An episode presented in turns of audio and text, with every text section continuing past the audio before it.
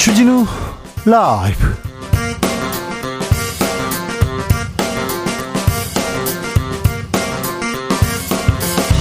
(2023년 6월 30일) 금요일입니다. 안녕하십니까. 주진우입니다.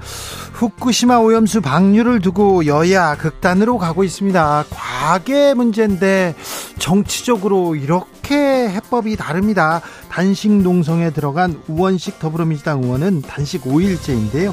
오늘 기자회견을 열고 방류에 대한 방류 반대한다면서 다섯 가지 이유를 설명했습니다. 직접 들어보겠습니다. 반 국가 세력들이 종전 선언을 외치고 다녔다. 윤석열 윤석열 대통령의 발언 정치권 공방으로 이어집니다. 국가보안법에 반국가단체 관련된 내용이 나오는데요. 대통령이 반국가단체를 말했어요. 반국가단체, 반국가 세력은 뭔지, 종전선언은 뭔지, 역사적 의미, 애국 미남단에서 짚어봅니다. 여름에는 인디아나 존스 시리즈 이렇게 기억하는 분들 많습니다. 그런데 그 보통 아재입니다. 그런데요, 음, 인디아나 존스가 언제적 얘기인데 다시 네, 이번 주말 극장가에 찾아왔습니다. 올해 여든 하나가 된 배우 해리슨 포드가 펼치는 네, 감동 액션 네, 찾아보겠습니다. 라이너의 시사회에서 인디아나 존스 시리즈 살펴봅니다. 나비처럼 날아 벌처럼 쏜다. 여기는 주진우 라이브입니다. 오늘도 자중자애 겸손하고 진정성 있게 여러분과 함께 하겠습니다. 2023년도 딱 절반이 지났습니다. 올해가 6월 30일 마지막이죠. 이제 내일이 7월 1일입니까? 어, 올해 생각했던 계획들 반쯤 이루셨습니까? 살 빼고 계시죠? 운동하고 계시죠? 외국어 달인 되고 계시죠? 어, 아직 6개월 남았습니다. 그러니까 해, 하고 싶은 일 미루지 말고 이제 시작하면 됩니다. 자, 새로운 계획 주진우 라이브와 함께 세워보죠. 7월, 7월부터 어떤 도전해보겠다, 어떤 계획 세우겠다 올려주십시오. 샵9730 짧은 문자 50원, 긴 문자는 100원이고요. 콩으로 보내시면 무료입니다. 저는요, 네, 7월, 8월, 9월, 올해 하반기 여러분과 함께 하겠다. 이거 계획, 네.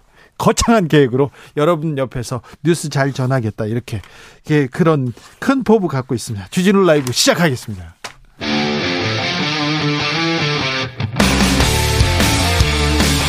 탐사보도 외길 인생 20년. 주 기자가 제일 싫어하는 것은?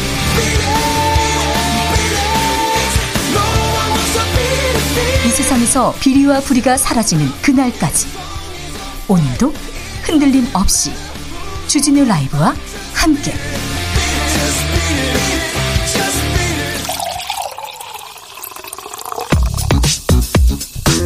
진짜 중요한 뉴스만 쭉 뽑아냈습니다. 뉴스. 정상근 기자 어서 오세요. 안녕하십니까. 장맛비가 이어집니다. 피해가 잇따릅니다. 네, 밤사이 집중호우가 내리면서 전국 곳곳에서 산사태와 이 주택, 도로, 농경지 침수, 정전 등이 크고 작은 피해가 잇따르고 있습니다. 특히 260mm의 폭우가 내린 경북 영주시에서는 오늘 새벽 산사태가 발생을 했는데요. 어, 경찰과 소방당국이 일가족 10명 중 9명을 구조했으나 14개월 어, 된 여아가 안타깝게도 숨졌습니다. 어, 정전도 속출했는데요. 이 봉화군에서는 185가구가 정전됐다가 복구가 완료된 일이 있었습니다. 네. 남부 지방에는 비가 많이 많이 내리고요. 중부지방에는 폭염 계속됩니다. 네, 오늘도 남부지방과 제주를 중심으로 장맛비가 이어지고 있습니다. 이 장마 정, 정체 전선이 남해안 쪽까지 남하해서 이 주 강수대가 이 제주와 남부지방에 형성됐는데요. 중부지방은 오늘 오후까지 가끔, 남부지방은 내일 새벽과 오전까지 비가 이어질 전망입니다. 특히 남부지방은 오늘 오후부터 밤까지, 이 제주는 내일 새벽까지 돌풍, 천둥, 번개를 동반한 시간당 30에서 60mm의 집중 호우가 쏟아질 가능성이 있습니다. 네. 반면 서울과 인천, 경기도 강원도에는 폭염주의보 예보가 내려지기도 했는데요. 이 폭염주의보는 하루 최고 기온이 33도 이상인 상태가 이틀 이상 이어질 것으로 예상될 때 발령이 됩니다. 올해 5월까지 거친 국세 수입 그러니까 세금이요 많이 줄었습니다. 지난해보다 36조 원이나 적다고요? 네, 기획재정부는 올해 1월부터 5월까지 거둔 국세 수입이 160조 2천억 원으로 지난해 같은 시점 대비해서 36조 4천억 원 감소했다고 밝혔습니다. 5월 기준으로 전년 대비 가장 큰 세수 감소폭입니다.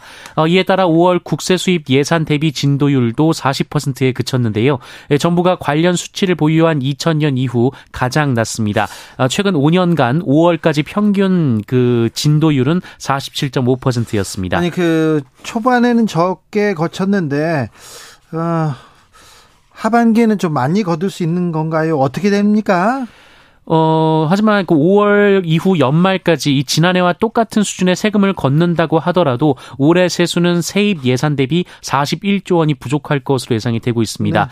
어, 그러니까 앞으로 세금이 잘 거치더라도 세수 펑크를 피할 수 없다라는 지적이 나오고 있습니다. 기업에게 세금을 깎아주면 아, 경제가 활성화되고 돈을 잘 벌어서 그래서 세금을 더 많이 낼 거야. 이렇게 정부에서 설명했는데요. 세금이 어디에서 많이 빠지는 거예요? 네, 법인세에서 가장 많이 빠졌습니다. 이 법인세는 5월까지 43조 6천억 원이 거쳤는데요. 어, 지난해 같은 시점보다 17조 3천억 원, 28.4%나 덜 거쳤습니다. 그러면 다른 데서 좀 내야 될 거 아니에요? 소득세는요? 네, 소득세도 1년 전과 대비하면 9조 6천억 원이 덜 거쳤습니다. 기업들한테 세금을 깎아주면 이게 경제한테 훈훈하게 이렇게 돌아서 돌아서 결국은 국민들한테도 올 거다. 이거 전형적인 낙수 효과인데 이명박 정부 때 낙수 효과는 이거 효과가 없다는 게 나왔는데 정부에서 어떻게 좀 대책을 세워야 되겠습니다.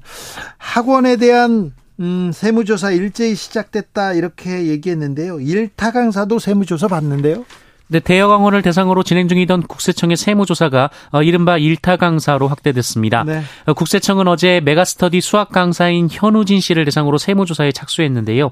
이 국세청이 강사 개인을 대상으로 세무조사에 나선 것은 어, 이번 논란이 시작된 이후 처음입니다. 네. 어, 또 국세청은 현우진 씨에 대한 조사를 사전에 통보하지 않은 것으로 전해졌습니다. 앞서 현우진 씨는 이른바 이 킬러 문항 배제 논란이 이어지다 이어지자 어, 애들만 불쌍하다라면서 쉬우면 쉬운 대로 어려우면 어려운 대로 혼란이라고 비판한 바 있습니다. 현우진 씨, 네. 돈을 많이 버네, 뭘 샀네, 어디 했네, 이런 얘기 하면서, 얘기하면서 세무조사가 이어지지 않았으면 좋겠습니다.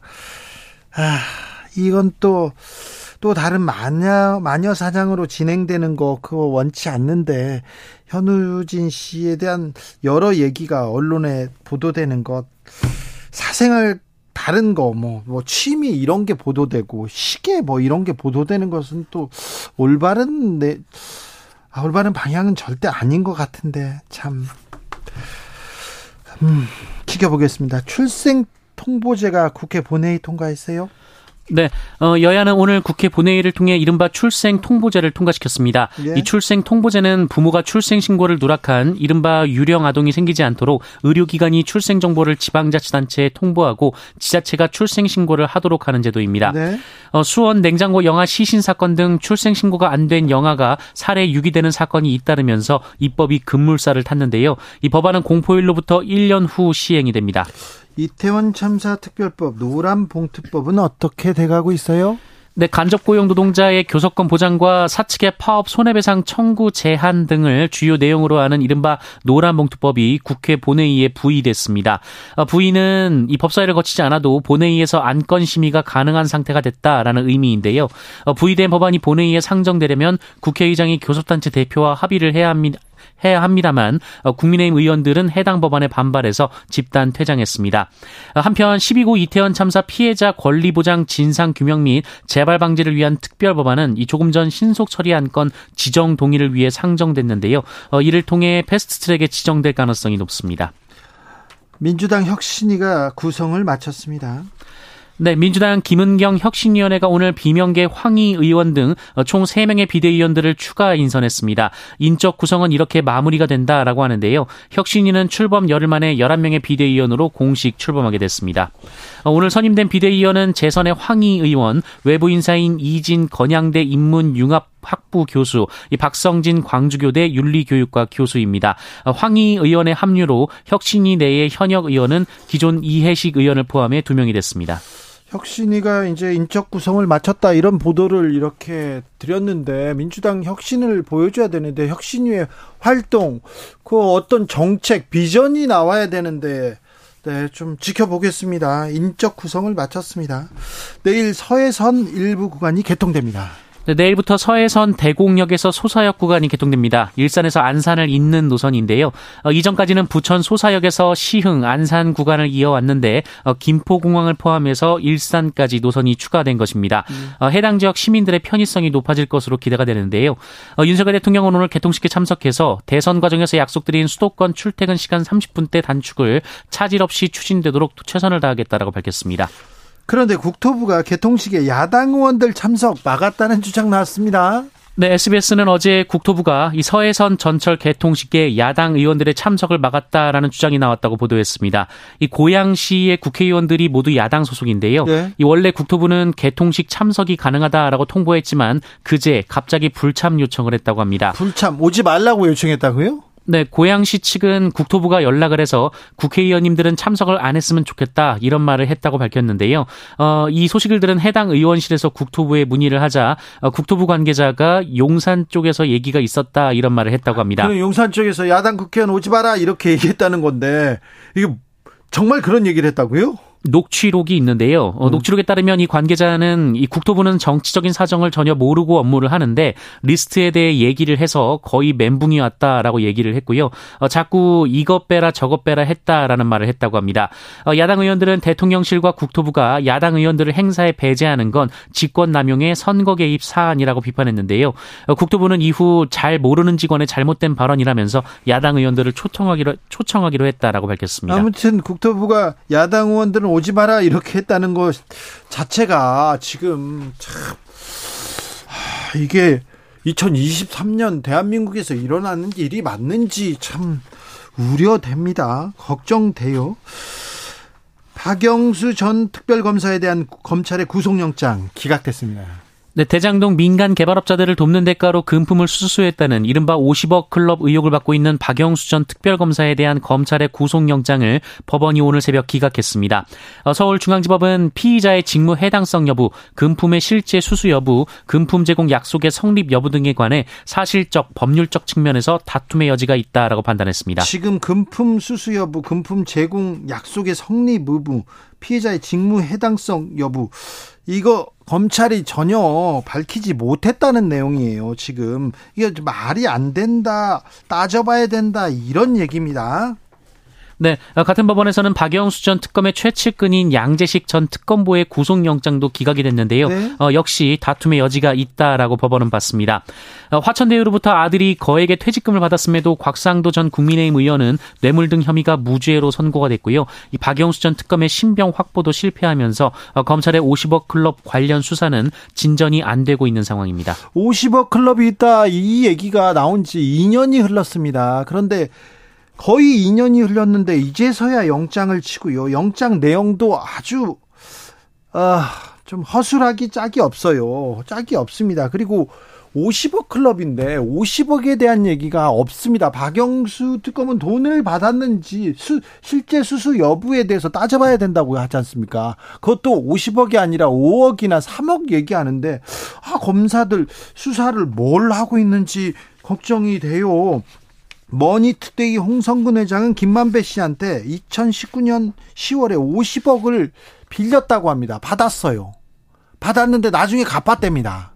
차용증 썼다고 합니다. 차용증을 언제 썼는지 모르는데 50억 이렇게 돈이 흘러가는 거를 이렇게 찾으면 될 텐데 검사들 뭐 하고 계신지 수사를 뭐 하고 계신지 왜 다른 50억 클럽에 있는 사람들은 얘기도 안 나오고 어, 박 전 특검 얘기만 이렇게 나오는 거지. 그것도 뭐 증거 인멸 얘기 막 하는데 너무 허술해서 웃겼어요. 검사들, 네, 뭐, 열심히 하는지, 제대로 하는지 잘 모르겠습니다. 대낮에 호텔에서 난동을 부린 조직 폭력배들 기소됐습니다. 네, 서울중앙지검은 오늘 몇 년 전 서울 도심의 그랜드 하얏트 호텔에서 난동을 부린 폭력 조직 이 순호아파 조직원들을 무더기로 재판에 넘겼습니다. 네. 어, 이들은 지난 2020년 이 그랜드 하얏트 호텔에 3박 4일간 체류하면서 어, 이 호텔을 운영하는 배상윤 회장과 면담을 요구했는데요. 네. 어, 이 조직은 1980년대 전남 목포에 거점을 두고 결성된 폭력 단체로 네. 조직원만 약 120명에 이르는 대규모 폭력 조직으로 알려져 있습니다. 어, 이들은 호텔 식당에서 공연 공연팀과 손님들에게 욕설을 하거나 온몸에 문신을 드러낸 채 사우나를 이용하거나 호텔 안을 활보했습니다. 네. 어, 이들은 배상현 회장이 운영하는 사보펀드에 투자했다가 60억 원 상당의 돈을 잃은 이 주범 윤 씨의 사주를 받아 범행을 저지른 것으로 조사가 됐습니다. 대가 어느 때인데 아직도 조폭이 활보합니다. 목포 순화파 순호아라는 다방이 있었어요. 목포 다방 그를 거점으로 이렇게 활동을 하다 서울 와서 강남 일대에서 이렇게 이렇게 다니다가요 철거 그, 폭, 그 건설회사에서 이렇게 폭력 행위를 했습니다. 어, 용산 참사 있었죠? 용산 참사 때 어, 철거민들이 깡패들, 철거 폭력배들한테 피해서 막루로 올라갔습니다. 그때 목포 순호아파가 거기에서 활동했어요. 그런데 하, 그때도 그렇고요. 자, 이 사건이 언제적 얘기냐면 2020년 사건이에요. 2020년에 깡패들이 어 깡패들이 하얏트 호텔 로비에 가가지고 행패를 부립니다. 그게 CCTV에 찍혀 있어요. 근데 그때 왜 안 잡습니까? 뭐 했습니까? 경찰 뭐 했어요? 경찰청장 오늘도 불법 집회 신속하게 수사하겠다. 구속영장 막 치겠다고 했는데 아니 깡패들이 지금 활보하고 위협하고 있는데 이걸 안 잡아요. 이거 누가 잡았냐? 이번에 서울중앙지검 강력범죄 강력부장 강력부에서 이제서야 잡았어요. 검찰, 경찰 지금까지 뭐 했습니까? 2020년에 있었던 일인데 지금까지는 깡패 아니었어요? 그때는 뭐 있었습니까? 지금 영장을 치니까 중요하지 않는 내용이라고 하고 이게 사실관계가 맞는지 이제 따져보려고 증거들, 증인들 다 사라지고 막 그런 거 아니에요. 증거가 뭐 했어요? 공권력 뭐 하고 있는지 어떤 사건은 그렇게 열심히 가고 어떤 사건은 이렇게 놔두는 것도 되는지 대낮에 호텔에서 난동을 벌였습니다. 조직폭력배가. 이게 지금 있, 이, 지금 말이 됩니까? 이 수사 왜 안 해? 배상윤 수사 왜 안 하는지 모르겠어요. 쌍방울 관련해서도 수사, 이게 뭐, 뭐가 있다면서요. 근데 왜 하나도 못 하는지 참 이해가 안 갑니다. 아, 네. 깡패 얘기가 나오니까 제가. 네. 깡패는 잡아야 되거든요. 깡패는 잡아야 됩니다. 제가, 어, 기자가 되자마자, 아, 사이비 종교 집단하고 조폭은 내가 어떻게 해보겠다고 이렇게 했습니다. 그때 이제 열심히 취재할 때 만난 사람이 김홍일 검사예요. 그때 저는 깡패만 열심히 잡겠습니다. 서울지검 강력부장이었거든요. 어, 조폭 전문인데 국민 권익을 이렇게 이렇게 근데 대통령께서 또 그 얘기 하더라고요. 권익위원장, 통일부 장관 임명해놓고 카르텔과 싸워달라. 아니, 국민 권익을 위해서 카르텔과 싸우라는 얘기겠죠. 싸우는 자리는 아닌 것 같은데 권익 챙기는 자리인데. 음, 아동 학대로 숨진 아이가 장기 기증을 하고 하늘로 떠났습니다. 네, 어, 지난 2019년 전 국민을 공분에 빠뜨렸던 아동학대 사건이었는데요. 한 병원에서 간호사가 태어난 지 불과 닷새 된 아영이를 학대를 했고 어, 아이의 두개골이 골절돼서 뇌사 상태에 빠진 사건이었습니다. 간호사가 학대를 해가지고 아이의 두개골이 골절됐습니다. 네, 그리고 3년 8개월이 지났고요. 아영이가 안타깝게 숨을 거뒀습니다. 어, 그리고 아영이 가족은 아영이를 보내면서 장기를 기증하기로 결정을 했습니다. 어, 아영이는 네 사람에게 이 새로운 생명을 선물하고 하늘나라로 떠났습니다. 어, 아영이 부친은 아영이가 세상에 태어난 의미를 찾았으면 좋겠다는 생각, 어, 그리고 다른 사람의 몸에서라도 삶을 이어나갔으면 좋겠다라는 생각을 했다고 합니다. 어, 한편 이 사건 이후 해당 산부인과 병원은 문을 닫았고요. 아이를 학대한 간호사는 징역 6년이 확정돼 복역 중입니다. 하지만 신생아실에 CCTV 설치를 의무화하는 어, 이른바 아영이법은 지난 20대 국회가 끝나면서 자동 폐기된 바 있습니다. 아, 아영이가 수많은 사람들한테 생명을 나눠주고 하늘나라로 떠났습니다. 하늘나라에서는 부디 건강하고 행복하기를 빌어봅니다. 주스 정상근 기자와 함께했습니다. 고맙습니다. 자, 상반기 계획 잘, 지금 잘 행하고 계시죠? 하반기, 하반기에는 어떤 결심하셨는지 들어보겠습니다. 2095님, 주진우 라이브는 올 하반기에도 앞으로 쭉 해야죠. 30년 해야죠. 30년. 8008님께서 7월부터 하루에 5분 운동 해볼까요? 이렇게 하는데 하루에 5분 운동이 그렇게 힘들어요. 5분 운동 해보자고요. 저도 따라서 할 테니까 8008님 5분 어, 운동 어떻게 했다고 알려주십시오. 그러면 저도 따라 하겠습니다. 같이 하시죠. 자 8763님 이제 뱃살과의 전쟁입니다. 나이가 40 넘어가니까 뱃살이 늘어나기 시작합니다. 뱃살 늘어납니다. 좀 적게 먹고 적게 먹고 운동하셔야 됩니다. 더 활동하셔야 됩니다. 5145님, 내일부터 아내랑 테니스를 배우려고 등록됐습니다. 기대됩니다. 아, 테니스를 부인과 함께, 어우, 훌륭하십니다. 너무 재밌대요. 그런데 그 한쪽으로만 이렇게 운동하니까 이게 그 엘보 온다고 하죠. 조심하셔야 되는데 부인하고 아 멋진 테니스 경기, 멋진 테니스 연습하셨으면 좋겠습니다. 아우 좋다, 아, 좋아요. 1918님 코로나 이전에는 장일 어른과 한 달에 한 번 목욕탕을 함께 다녔는데 요즘은 못 다녔어요. 다시 장인 어른과 목욕탕 같이 가려고 합니다. 아 장인 어른이랑 목욕탕 아뭐 훌륭하신 사위네요. 네, 네. 네. 네, 네. 알겠습니다. 네. 0147님, 2019년도에 이직하고 나서 책을 단 한 권도 안 읽었어요. 그래요? 사무직으로 일할 땐 여, 어, 연애 30권 읽었는데 올 하반기에는 한 권씩 6권은 읽어보려고요. 아, 네. 책을 네, 가까이 두는 것이 어, 재, 재미도 있을 텐데 많이 읽다가 갑자기 못 읽어서 그랬는데 네, 올 하반기는 한 권씩 읽으세요. 읽고 어떤 책 읽었다 이렇게 이렇게 알려주시면 어 저희 저희가 또 소개하고 저도 따라 읽겠습니다. 아, 네. 책과 가까이 하는 2023년 어, 하반기 되셨으면 합니다. 교통정보센터 다녀올까요? 김한나 씨.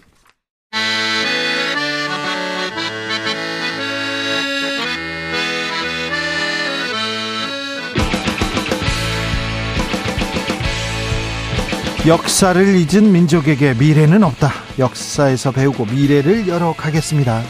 애국심으로 미래를 여는 남자들 애국 미남단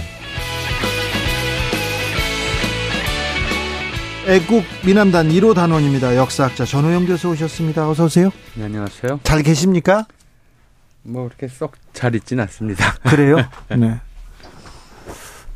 저기 교수님은요. 네, 시간 남고 그럴 때는 어떻게 보내세요? 책 읽어요. 그거 말고요.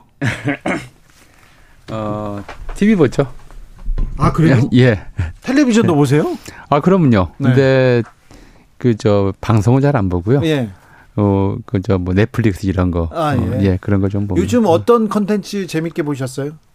어, 별로 기억이 안 나는 아, 건데. 그건 네. 주로 이제 운동하면서 네. 어, killing time용으로 네. 좀 보기 때문에 혹시 뭘 D, 봤는지. DP라는 드라마 보셨습니까? 예, 예전에 봤습니다. 아, 어떻게 생각하십니까? 어, 그때가 이제 저희 아들이 갓 제대한 아, 때였어요. 그래서 네. 아들이랑 같이 봤는데, 네. 어, 그 녀석이 이제 군대 생활했을 때 그런 네. 이야기들을 같이 하면서 보니까, 아, 예. 부모로서 참 마음이 이, 네. 안 좋더라고요. 네. 네. 저는 DP를 아들하고 같이 보고 군대에 음. 보냈어요. 아, 그런데 우리 사회, 군대뿐만 아니라 우리 사회에 곳곳에 그런 이런 군대 문화, 그런 그 잘못된 문화가 있죠. 문화라고 볼 수도 없죠. 문화죠. 어. 문화고요. 네. 굉장히 한국적 문화예요. 네. 우리가 어, 군사 독재 그러면 대체로 박정희 그 쿠데타에서부터 전두환 정권 때까지를 부터 얘기를 하는데 네. 사실은 일제강점기 36년이 사실, 사실상 군사독재였거든요. 네네. 역대 총독이 전부 군, 군인들이, 현역 그러니까요. 군인들이 임명이 되었었고, 네. 그리고 이승만 때는 아시다시피 이제 전쟁 때문에 네. 그 사회 현실에서 사회 전반이 이제 군사적 지배 통제 하에 있었죠. 아까 네. 어 우리 주 기자께서 저 목포 깡패 조직 얘기를 했지만 네. 어 우리가 쌍팔년도라고 얘기하는 해가 네. 사실은 1955년도예요. 아, 네. 그 해가 단기 4,288년이었거든요. 아, 그렇군요. 예, 그래서 아, 옛날에도 쌍팔년도 얘기를 했어요. 예, 그 해를 쌍팔년도라고 불렀는데 그 네. 해가 얼마나 좀 사회 자체가 엉망이었냐면 휴전하고 2년밖에 안 됐었으니까 어, 무기가 수거가 안 됐어요. 예. 그러니까 이 조직 폭력배들이 깡패들이 예. 예. 어, 총을 들고 싸우고 네, 권총 차고 예. 다녔어요. 그에 어떤 일이 있었냐면 사보이 호텔 명동에 네. 사보이 호텔 화장실에서 수류탄이 터져요. 아, 네. 달리 터진 게 아니라 깡패들이 싸우는데 수류탄이 들고 싸운 거예요. 네. 그런 정도로 세상이 어, 어지러워서 예. 이제 쌍팔년도란 말이 나올 정도였었는데 이제 그런 속에서 그러니까 1910년부터만 쳐도 1910년부터 1987년까지만 쳐도 우리 근현대사의 대부분을 군사 통치하에서 보렸고 군사 문화가 가장 좋은 문화이며 네. 또 군인 정신이 가장 좋은 정신이고 군인적 태도가 가장 올바른 남성적 태도다라고 하는 그런 이제 사회적 담론이 있었고요. 네. 또 강박관념처럼 사람들 사이에 스며들어서 네. 우리가 군사용어로서 대표적인 게 그런 것들이거든요. 제가 좀 조사를 해봤는데 우리 일상적으로 그런 말 써요. 추진력, 방력 이런 말 이런 아, 거 네. 있으면 이제 리더십이라고 네. 얘기를 하잖아요. 근데 사실 이게 1937년 일본이 중일 전쟁을 일으킨 다음에 보병의 덕목으로 강조한 거였어요. 그래서요. 방력은 밀어붙이는 힘이잖아요. 네. 지휘관은 물러날 때 알아야 되고 그런 걸 해야 되는데 그렇죠. 보병은 그냥 돌격 앞으로만 하면 네. 돼요. 그걸 방력 또는 추진력이라고 불렀어요. 그리고 그런 것들이 이제 좋은 덕목인 것처럼 하면 된다 이런 그렇죠. 거 있잖아요. 하면 된다. 어. 이 얘네도 군기가 빠졌네. 그래가지고 초등학교 때 선생님 저는 군인도 아닌데 왜 군기가 있어야 돼요? 그래. 맞아요. 그러니까요. 네. 그런 식의 문화가 너무 오래 지배해 왔고 예. 그래서 이제 그걸 정상이라고 놓고 보는 이제 사실 사람들이 군인처럼 사고하는 것이 정상은 아니잖아요. 또 전쟁의 논리라고 하는 거는 인간적 가치를 완전히 뒤집어 버려요. 네. 우리가 어 정말 인간이 이래서는 안 된다라고 그 옛날부터 생각해온 가치들이 있어요. 네. 사람이 네. 도둑질하면 안 되죠. 네. 사람 죽여도 안 되죠. 안 되죠. 불질러도 안 되죠. 안 되죠. 남 납치해도 안 돼요. 예.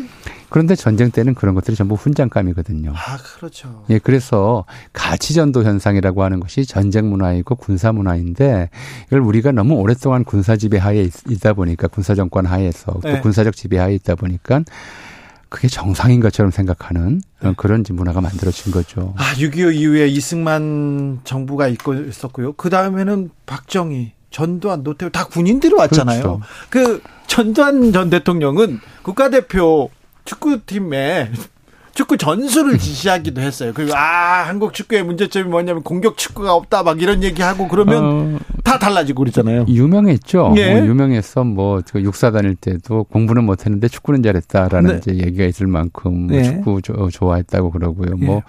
근데 사실 축구 전술을 가르치고 하는 거는 뭐 독, 그건 뭐 좀 좀 애교라고 봐야 될 것 같아요. 애교입니까 이게? 제가 볼 때 예를 들어서 우간다의 이디아민은 자기가 뭐 타이슨과 복싱을 하겠다고 네. 뭐 이렇게까지 주장을 했잖아요. 그런 거 하는 거야 이제 애교죠. 근데 아는 것도 별로 없는 사람이 경제에 대해서 아는 것도 없는 사람이 대기업 당시 이제 국내 7위 대기업인 국제그룹 같은 것들을 그냥 말 한마디로 해체시켜 버리는 네. 이런 이제 국민 경제에 심각한 위해를 가는 일들을 그냥 손쉽게 처리해 버리는 네, 이런 일들이 더 큰 문제였죠. 뭐 국가대표 축구팀이 좀 그 전술적 실수로 좀 진다고 해서 우리나라에 큰 타격이 가는 건 아닌데 아니죠. 이제 그 기업 하나 이제 망가뜨리는 거는 좀 상, 상당히 그 종업원들이나 이런 사람들한테 심각한 타격이 되는 거였죠. 아니 저기 축구 네. 그리고 기업은 그렇다고 내치는 그렇다고 하더라도 국가 원수가 함부로 막 얘기해서 외교 안보에게 위협을 주면 그건 큰일인데 항상 그게 걱정입니다. 그렇죠. 예. 그런데 윤석열 대통령이 반국가 세력들이 종전 선언 노래를 부르고 이렇게 아, 얘기했습니다. 대통령의 발언 역사학자 전우용은 어떻게 보셨습니까? 아, 정말 심각한 말씀을 하신 거예요. 그러니까 이제 좀 가슴이 철렁하더라고요. 네. 왜 철렁했냐면 반국가 본인이 검사 생활을 네네. 좀 평생 하셨잖아요. 네. 근데 반국가 세력이 반국가 세력은 법률 용어예요. 네. 우리가 그냥 일상에서 이 날강도 같은 놈아 이렇게 하는 건 욕이지만 네. 그냥 강도범이다라고 얘기하는 거는 이건 욕이 아니라 단죄거든요. 아, 예. 단정이거든요. 예. 반국가 세력이 법률 용어라는 건 그런 거예요. 예. 국가보안법 1조가 예. 어, 이제 우리가 반국가 세력, 반국가 단체, 반국가 활동 이런 얘기 이제 덜어 쓰는데, 예. 이제 이게 법률 용어로 정착한 것이 1960년이에요. 그래요? 그, 그 이전에는 뭐 이제 국가보안법이 1948년에 제정됐는데 제 1조가 뭐였냐면 국헌을 위배하여 정부를 참칭하거나 네. 또는 이제 국채를 변경할 목적으로 이렇게 돼 있어요. 네. 근데 그게 1960년에 개정되면서 반국가 단체라고 하는 이제 이랑이 들어가고 이게 이제 반국가 단체가 어 이제 정부를 참칭하거나 국가를 별난할 목적으로 결성된 조직이나 단체를 결성하는 그런 것들을 반국가 단체라고 하고요. 어, 그리고 이제 이 반국가 단체에 에, 가입하는 것이 이제 반국, 어, 가입해서 활동하는 것이 반국가 활동이 되고 네. 반국가 단체를 지지 성원한 행위가 반국가 역시 세력이 되는 거죠, 사람들이. 예. 그러니까 이런 법률 용어로 이제 그것도 뭐 정말 이제 그 간첩이라든가 매우 그 규정했네요. 그렇죠. 간첩이라든가 아니면 정말 이제 반국가 단체들을 지정한 것이 아니라 예. 전 정부 전체를 전 정부 전체를 이제 반국가 세력이라고 지정을 한 거잖아요. 예. 그러니까 뭐 종전 선언을 얘기하고 다니는 사람들이라고 하면서 전 정부 외교안보 정책 라인에 있었던 사람과 나아가서는 대통령까지 반국가 세력이라고 법적 용어를 써서 이제 규정을 했, 단 말이에요. 네. 음, 반국가 세력에 대한 이제 우리나라의 법적 규정은 명백해요. 어, 수계는 이제 사형, 무기 이 정도고요. 예.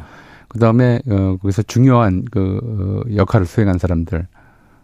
그 따져 보니까 좀 이상해요. 예. 예를 들어서 전 정부 전체가 반국가 세력이라고 한다면 그 전 정부 내에서 검찰총장도 굉장히 중요한 역할을 수행한 사람이잖아요. 그렇죠. 반국가 세력의 검찰총장 아닙니까? 반국가 세력, 반국가 세, 그러니까 정부 자체가 반국가 단체가 돼버리는 셈이고 반국가 단체의 중요 임무 종사자가 되는 거예요. 검찰총장은. 네. 그러니까 본인 자신이 이제 그 사형 무기 또는 징역 5년 이상의 징역에 처해져야 될 그런 어 이제 역할을 했다는 얘기가 되는 것이고요. 좀 심하게 얘기하면 심한 것도 아닌 것 같아요. 뭐그법 논리 적으로 얘기 따지면 네.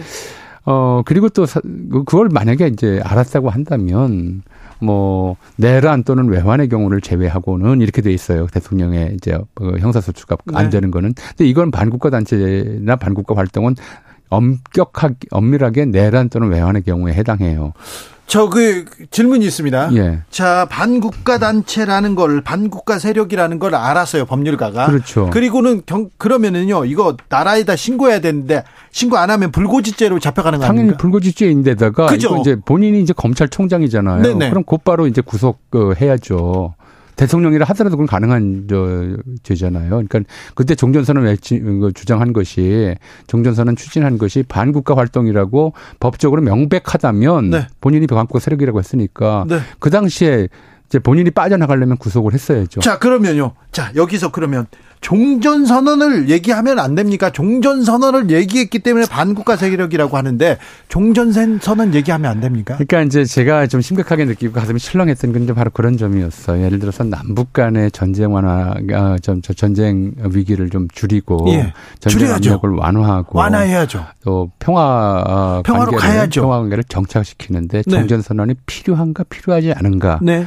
여기에 대해서는 이견이 있을 수 있어요. 아 그래요? 저는 이견이 있을 수 있다고 네네. 봐요. 왜냐하면 어, 필요하지 않다고 하는 사람들 저는 사실은 네. 그, 그, 그 주장에 동의하지는 않지만 네, 그렇게, 그렇게 주장하는 사람이 있어요. 네, 그렇게 주장할 수 있죠. 네.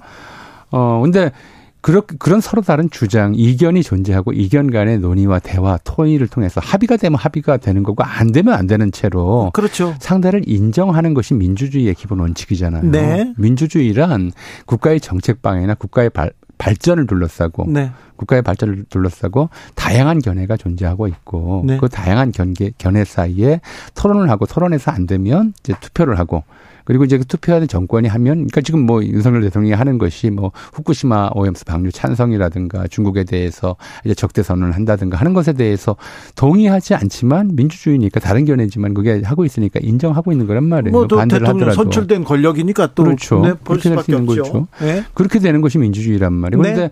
상대를 반국가 세력으로 정의를 해버렸어요. 규정을 해버렸어요. 그럼 반국가 세력은 어떻게 토론을 하겠어요? 어떤 대화를 하, 대화가 필요한 게 아니죠. 어이, 반국가 세력에 대해서는 압수수색 구속영장 이게 필요할 뿐이에요. 그죠? 그렇죠. 그, 래서 지금 1년을 돌아, 돌아봤더니 아, 왜 저분이 이렇게 했는가. 지난 1년 동안 야당이 국회 다수당인데 네. 야당과 대화를 해본 적이 없어요. 네, 대화. 국회에서 제정된 법률도 거부권 어, 계속 거부권 행사했고 네. 또 국회에서 뭐 이렇게 제정된 법률이 그 마음에 안 들면 시행령을 새로 만들어서 네. 대통령령으로 시행령을 만들어서 그걸로 이제 해왔고 그러니까 정치가 실종된 거니까 민주주의 정치 정치가 실종됐을 뿐만 아니라 민주주의 자체가 지금 사라져 버린 거예요. 그리고 민주주의 원칙이 무너져 버려서 이거는 어떤 나라에서 그 국정의 한 파, 국정의 한 상대방인데 정치 상대방인데 상대방을 반국가 세력으로 규정하고 그럼 더 이상 뭘 하겠어요? 네. 그럼 이제 이거는 어, 저 어떤 특징이냐면 이렇게 돼서 뭐가 만들어지냐면 이제 어 정치적 비판 세력이나 이견을 가진 세력들을 말살시키는 과정이 진행이 되는 거죠. 결과적으로는. 네. 그건 어 짐이 곧 국가다라고 했던 루이 14세 같이 음. 이제 그 1인 독재 체제가 만들어지는 것이고 그것이 뭐 이제 에 우리가 좀 겪었듯이 인류가 겪었듯이 파시즘 체제의 가장 이제 전형적인 성격이거든요. 일반적인 음. 성격이거든요. 그러니까 어떤 정당 활동 자체를 무력화해 버리는 거죠. 말은 그렇게 해도 그렇게 가진 않겠죠. 근데 지금 1년 동안 좀 진행해 온 과정을 보면 네. 야당을 정치적 파트너로 보고 인정하진 있는가, 않는 것 같아요. 보고 있는 것도 아니고 지금 야당과 이제 정부와의 관계는 네. 여, 태까지 이제 에, 보지 못했던 관 보지 못했던 관계일 뿐만 네. 아니라 사실은 어그 림바 이제 그 용공 조작 국가보안법 남용 이런 걸 통해서 정권 기반을 유지해왔던 박정희 전두환 시절에도 네. 야당을 통째로 묶어서 반국가 세력이라고 지칭한 적은 없어요. 아 그래요? 그때는 이제 용공세 용공 세력이라고 얘기했죠. 용공 세력이거나 빨갱이 뭐 아니 그건 이제 세간에서 돌아간 얘기고 네. 정치적으로 책임 있는 자리에 있는 사람이 네. 그런 얘기를 한 적이 없어요. 김대중 빨갱이니 뭐 이런 얘기들을 우리가 네, 옛날에 많이 들었지만 뒤에서 얘기는 했죠. 그건 세간에서 나온 소리지. 네. 어떤 공식 석상에서 대통령, 총리 또는 장관 또는 그 밖에 어, 여당 대표나 책임 있는 사람이 네. 야당 전체에 대해서 반국가 세력이나 어, 이렇게 호칭한 적은 없어요. 그, 근데 저 얼마 전에, 예. 얼마 전에 좀 책임 있는 자리에 있는 분이 간첩이다. 문재인이가 간첩이다. 막 이렇게 하고 국민 예. 70% 모르고 있다. 이런 얘기 했는데. 그러니까 그분도 검사 출신이잖아요. 예. 그러면 간첩이면 이 간첩죄는 역시 내란 또는 그 외환에 해당하는 죄잖아요. 네. 이것도 현직에 있을 때 잡았어야죠. 그리고 지금은 지금이라도 잡아가야죠. 아니니까. 지금 당연히 간첩죄를 저질렀으면 지금이라도 당연히 체포해야죠. 네네. 네. 그걸 안 하고 있는 건 검찰의 직무유기인 거죠. 만약에 그게 간첩이 사실이라면. 그렇죠. 그러니까 검찰이 안 잡아가면 직무유기고 그죠? 예. 그 다음에 이제 검, 만약에 그, 그 직무유기가 아니라면 그분이 거짓말을 한 거죠. 지금 그런데 그, 그 문재인 전 대통령을 간첩이라고 생각하는 사람들이 국민 중에 얼마나 있겠어요. 그리고 그러니까 그분 얘기로는 30% 정도 된다는 거죠. 아니 그런데 공권력이 아, 움직이지 않는 걸 보면 간첩일리는 음. 그런 가능성은 없는 거의 없는 거 아니, 아닙니까? 없지요. 그런데 왜 이런 얘기가 계속 나올까요? 책임 있는 자리에 있는 분들이 그게 이제 두 가지라고 생각해요. 네. 이제 하나는 우리 역사 자체죠. 우리 역사가 어 이제 박정희 전두환 시대부터 이건 사실은 이승만 시대부터죠. 그럼 더 거슬러 올라가요. 네. 어떻게 보면 일제강점기부터 네. 어, 이제 그, 뭐 정권 네. 또는 이제 정권 비판 세력들에 대해서 용공으로 몰아가는 그렇죠. 것은 네. 하나의 이제 패턴이었어요. 반대하면 빨갱이, 빨갱이 다. 반대하면 반국가 세력 이렇게. 네. 특히 이제 분단이라는 상황 속에서 예. 그것이 정치적 효용성이 굉장히 컸거든요. 그러니까요. 효용성이 크다 보니까 네. 이제 누가 간첩이다 네. 또는 그 공산주의자다라고 낙인을 찍고 또 증거가 없어도 만들어서 그렇게 해서 체포하고 그러면 그것이 굉장히 큰 정치적 효과를 발휘했어요. 큰 선거 앞두고는 꼭 간첩단 네. 사건 터졌습니다. 그렇게 네. 그렇게 만들어서 이제 지지층을 결집하는 효과가 있다는 것이 하나고요. 예. 두 번째로는 이제 이게 전반적으로는 우리의 정치사 자체가 간첩 조작 또는 용공 조작 이런 것들이 어 이제 특히 독재 정권에게 독재 정권의 권력 유지에 굉장히 유리한 어 일들을 좀 어, 결과를 낳은 어, 사례가 많기 때문에 예. 그런 것이 이제 작용을 했다는 것이고 두 번째로는 사실은 이제 용공 조작이나 간첩 조작 사건들을 누가 해요? 검사들은 경 그렇죠. 응. 그러니까 80년대까지 응. 이제 80년대였을 거예요. 80년대, 90년대까지도 그런 얘기가 있었던 것 같은데 공안부 검사들과 관련해서는 네. 참 웃지 못할 좀 어떻게 보면 무서운 우스갯소리가 있었어요. 무슨 소리가 유, 세간에도 유행을 했어요. 어, 간첩 못 잡으면 잡, 만들라고요? 그러니까 이제 무능한 검사는 간첩이 잡히길 기다린다. 경찰이 간첩 잡아와서 아, 데려가는 네. 주기를 기다린다. 그러면 네. 이, 런 검사는 출세가를 못한다는 거죠. 네. 유능한 검사는 간첩을 이제 경 찰들과 함께 잡으러 다니고 네. 찾아다니고 뭐 그런다고 잡힐지 뭘 아, 않겠지만 네. 진짜 유능한 검사는 간첩을 만들어낸다. 네. 그러니까 그런 뭐 얘기가 너무 많았어요. 실제로 많았죠. 예. 아니 근데 간첩 조작 사건이 얼마 전까지 있었어요. 그렇죠. 서울시 뭐, 예, 서울시. 공무원 간첩 조작 사건도 네. 있었고요. 네. 그리고 이제 뭐 무림 사건이나 그 네. 영화 변호인에서 했던 것들이 네. 전부 용공 뭐 그렇죠. 어, 분자들 뭐 반국가 세력들을 조작해낸 거잖아요. 그 저기 정부 민주주의를 위해서 자유를 위해서 외치던 학생들 다 용공 세력으로 모은 거 그러니까 아니에요? 대표적인 게 가장 대표적이고 가장 끔찍한 그러니까 인류 역사상 최악의 사법살인이다라고 이제 이야기를 듣는 인혁당 사건, 사건 같은 네. 경우에도 예. 그냥 그 엄청난 고문을 통해서 간첩 자백을 받는데 예. 이제 그 당시 고문당했던 사람들의 가족들을 통해서 이제 나중에 알려진 얘기죠. 예. 이건 당시 중앙정보부예요. 예. 중앙정보부에서 간첩 자백을 하라고 모진 고문을 하는데 자백하면 죽잖아요. 네. 그러니까 자백을 안 하면 이제 고문을 하는 사람이 또 힘드니까 네. 빨리 끝내고 싶으니까 여기서는 네가 부인해봤자 소용없다. 여기선 불고 재판에 가서 얘기하면 된다 이런 식으로 했죠. 그렇죠. 검찰에 가서 네. 어, 어, 얘기해라. 네. 검찰은 우리보다 인간적이다 이런 식으로 해서 1차 자백을 받는다는 거죠. 아. 그리고 이제 이 사람들이 그렇게 해서 그러면 혹하죠. 그, 그, 그, 혹시, 혹시, 혹심한 고문을 당하면서 이제 네. 심신이 피폐해진 상황에서 그 정도 한 줄기인 빛 같아요. 그죠? 야, 그렇죠. 검찰에 가면. 계속 때리고 계속 고문하고 잠을 안 재우다가 갑자기 온화한 목소리로 그런 얘기를 한답니다. 예. 혹시 그때 또 가끔은요 전화를 한대요. 음. 가져가고. 예. 그래서 딸하고 이렇게 너무 다정하게 아빠가 오늘은 빨리 갈게 막 그러면서 이런 얘기를 하면서 회유한답니다. 마음이 무너지게 만드는 거죠. 네. 그래서 이제 그 상태에서 자포자기 이 상황에서 내가 이제 간첩 짓을 했어라고 이제 사인을 하고. 네. 어 그리고 나서 검찰 앞에 검찰에 가면, 요 가면 이제 이제 첫 마디가 그걸 거 아닙니까? 그거 다 네. 고문 때문에 네. 허위 자백한 겁니다. 그럼 검사가 또 때리죠. 안 때린대요. 안 때려요? 예, 검사가 때리는 게 아니고 네. 아직 그래요? 아주 친절하게 친절한 검사들은 그렇게 얘기한대요. 어 그럼 1차 수사가 잘못됐네. 네. 다시 가서 수사 다시 받으세요. 어... 이 소리가 지옥으로 다시 들어가는 소리보다 더 끔찍했다는 거죠. 어... 근데 그런 이제 그렇게 해서 어 억울한 사람들 무고한 사람들 만들었죠. 간첩으로 만들고 용공수 반국가 사범으로 만들고 반국가 네. 단체 활동가로 만들고 그렇게 해서 사람이 죽고 아니면 수, 10년 넘게 감옥에 살고 가족들은 완전히 파괴되고 네. 이런 일을 했는데도 그렇게 한 사람들 중에 누구도 누구도 불이익을 받은 사람이 없어요. 아, 그게 이게 역사의 정의를 그렇죠. 세웠어야 되는데. 그러니까 서울시 공무원 간첩 네. 조작 사건의 경우에도 그 담당 검사들 오히려 승진했잖아요. 지금 대통령실에 있습니다. 예, 대통령실에 오히려 관여했던 관여했던 검사가 그러니까 이런 이제 이런 경험들 네. 한 번도 그런 일을 해서 손해 본 적이 없다는 경험들이 에, 이제 이런 일들, 건 어떤 사람들을 반국가 세력으로 몬다는 얘기는 한국 사회에서 국가보안법이 엄존한 상황에서 반국가 세력이라고 낙인을 찍는 행위는 그를 죽여도 된다는 얘기랑 똑같은 거란 말이에요.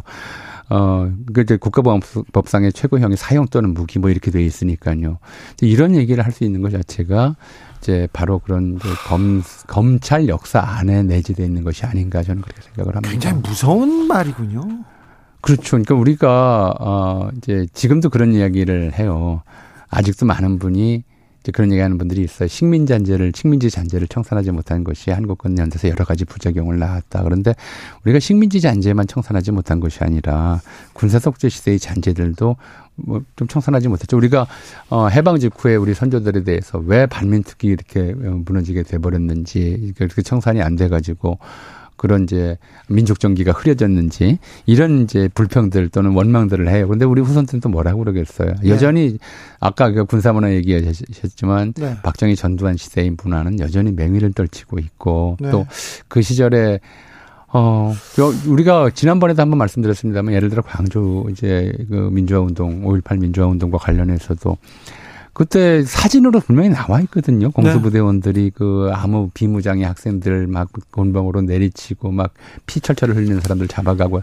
근데 그러고 나서 40년이 넘게 지났는데 그 현장에 있었던 이제 이 만행을 저질렀던 공수부대원들 중에 아, 미안하다고 한 사람 딱 한 사람 남았어요. 네. 딱한 사람. 네.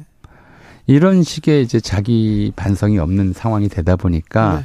이미 이제 사라졌어야 될 이런 용어들 그리고 게다가 이게 무슨 뭐 무슨 시민단체나 사회단체 이런 사람들한테 쓰는 말이 아니고 정부 당국자들한테 전 정부 당국자들 특히 통일 정책을 추진했던 사람들을 전부 싸잡아서 반국가 세력이라고 이렇게 낙인을 찍으면 이제 민주주의는 더 이상 할 수 없는 거 아니냐. 네. 민주적 어, 정치는 지금 사라져버린 게 아니냐라는 생각이 들 정도였죠. 대통령이 전 정권 사람이기도 해요. 전 네. 정권의 검찰총장을 해서 그래서 전 정권 사람이기도 한데 본인이 이 단어를 직접 썼을까 이런 생각은 조금 어, 해봅니다. 근데 본인이 어, 검사시니까 네. 국가보안법 모르진 않을 거 아니에요. 그런데 네. 예, 이게 법률 용어라는 걸 당연히 아실 텐데. 이분이 특별히 반, 안티, 엔타이 이 얘기를 많이 씁니다. 그런데 이 반국가 세력 이 부분에 대해서 의미를 되새겨보고 자기가 적었을까 이건 좀 고민해보고요.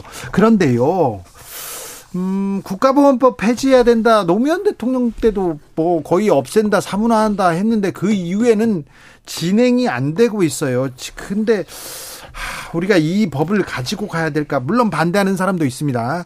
이, 이 부분에 대해서도 또 고민해보고 토론이 있어야 되는 토론조차 이루어지지 않는 건 저는 안타깝게 생각합니다. 저는 그 안타까운 걸 넘어서서 이제 이건 지난 정권이 사실 지난 정권의 여당이었죠. 네, 더불어민주당과 저 민주당이 했어야죠. 거의 180석 가지고 있는 정당이었고요. 말도 꺼내지 못했어요. 예. 그런데 그게 이제 정당 자체의 좀 의지 부족도 문제가 있지만 그동안은 우리 사회가 사실 또 세계가 좀 전반적으로 그런 면이 있는데 우리 사회의 이념 지형이랄까요? 이런 것들이 굉장히 좀 보수적 어, 어, 이제 보수화라기보다는 우경화라고 표현하는 게 맞을 것 같아요. 아, 네. 94년도에 그런 일이 있었어요. 그러니까 김대중 당시 이제 야당 대표였죠. 네. 야당 대표가 하는 게 좀 이렇게 그 설명하지 못하다고 제야 세력들이 뭐 민주당이나 당시 여당이었던 민주당이나 아, 이제 똑같은 거 아니냐라고 예. 얘기했을 때 김대중 당시 그 어, 당 대표가 뭐라고 서운함을 토로했냐면 보수 정치 보수와 파시즘을 구분하지 못한다고 이제 얘기를 했어요. 아. 본인은 보수 정치인이라고 생각을 네. 한 거죠. 네.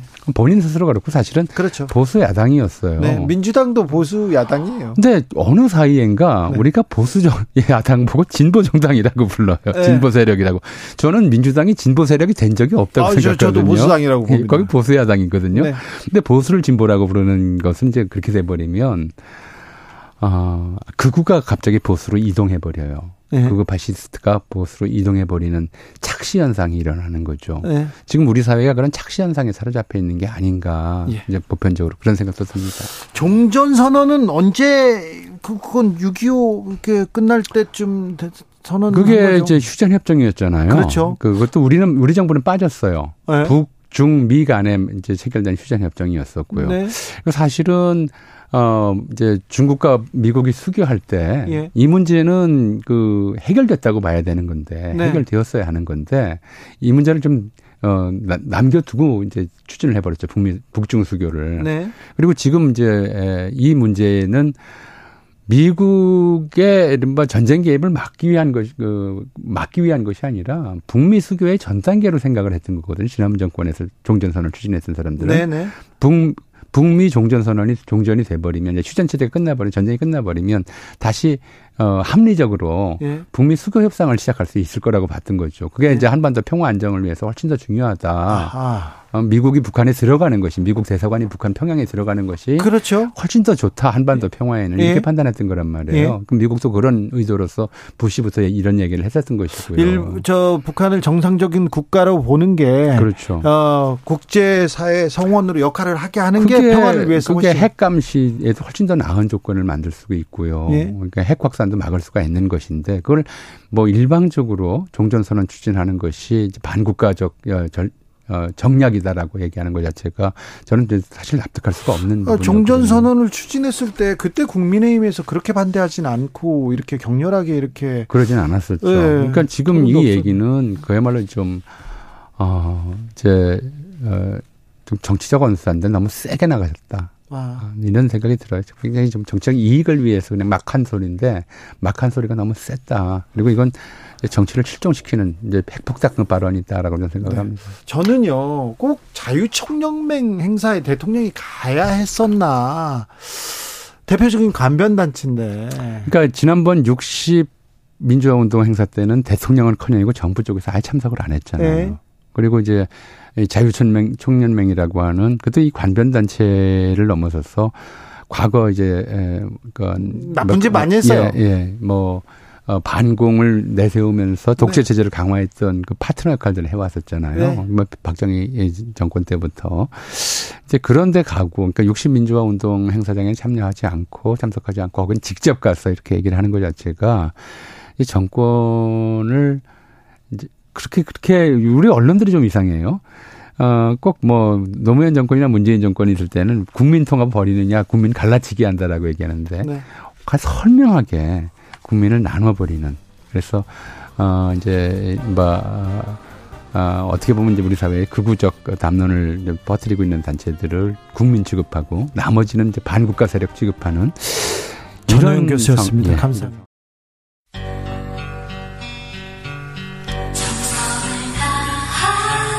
정성을 다하는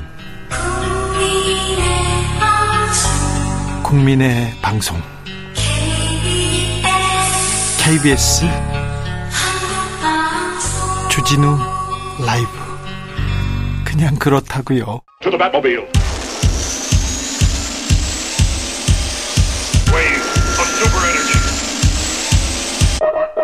주기자의 1분.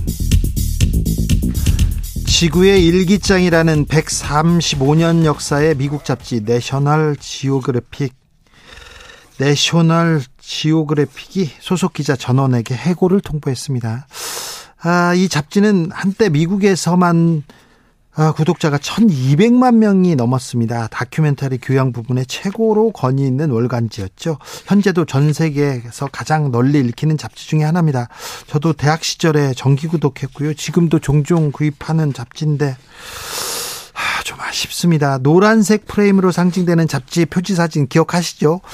포토 저널리즘의 세계 세계화를 이끈 그런 잡지였어요. 제가 만난 내셔널 지오그래피 올림픽 기자는요, 3년째 남태평양 고래를 쫓고 있었어요. 그런데 3년 정도 더 쫓을 예정이라고 했었습니다. 그래서 놀랬어요. 아, 이렇게 취재할 수 있구나. 이 잡지 생명이 이거였어요. 원하는, 원하는 결과, 원하는 취재를 하기 위해서 몇 달 혹은 몇 년씩 이렇게 현장에서 계속 지켜보게 하는 것. 이런 기사, 이제는 좀 보기 어려워졌습니다. 잡지가 사라지는 것은 아닙니다. 앞으로 내셔널 지오그래픽은 어, 프리랜서 작가에 의해서 만들어진답니다. 그리고 가판대 판매도 내년부터 중단하겠다고 합니다. 워싱턴 포스트에서는요, 광속의 디지털 미디어 시대에서 이 잡지는 장인의 손길을 거친 결과물로 남아 있었지만, 현재 인쇄 매체의 시대적 세태를 그대로 보여준다. 이렇게 얘기했습니다. 그렇습니다. 세상은 변하고요.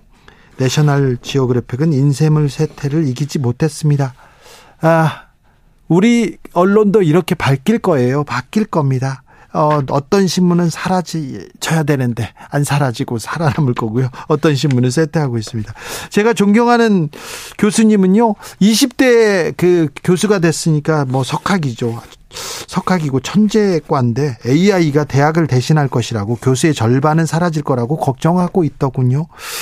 자, 내 직업의 미래에 대해서 고민해야 됩니다. AI가 그리고 세상이 변하는데 나는 언제까지 이 일을 내가 좋아하는 일인가, 내가 좋아하는 일을 할 수 있을까 여기에 대해서 고민이 필요한 시대입니다. 그런데요. 고민해야 되는데 세상은 변하는데 변하지 않는 곳이 있습니다. 정치권이에요. 국민은 안중에도 없고 싸우기만 합니다. 자기 밥그릇 싸움 공천이 제일 중요합니다. 잘 보세요. 공천 때문에 그런 거예요. 개파가 왜, 왜 나옵니까? 시기가 엄중한데도 아직도 간첩 노름입니다. 이게 자유당 땐지 공화당 땐지 아직 모르겠습니다. 철진한 색깔론 틀어댑니다. 그런데 그런 사람이 출세를 합니다. 하, 변해가는데 도무지 변하지 않는 이유를 이유를 모르겠습니다. 주기자 1분이었습니다. 생각한 그 길로만 움직이며 정치권도 좀 변해 좀 갔으면 좋겠는데 김광석 변해가네.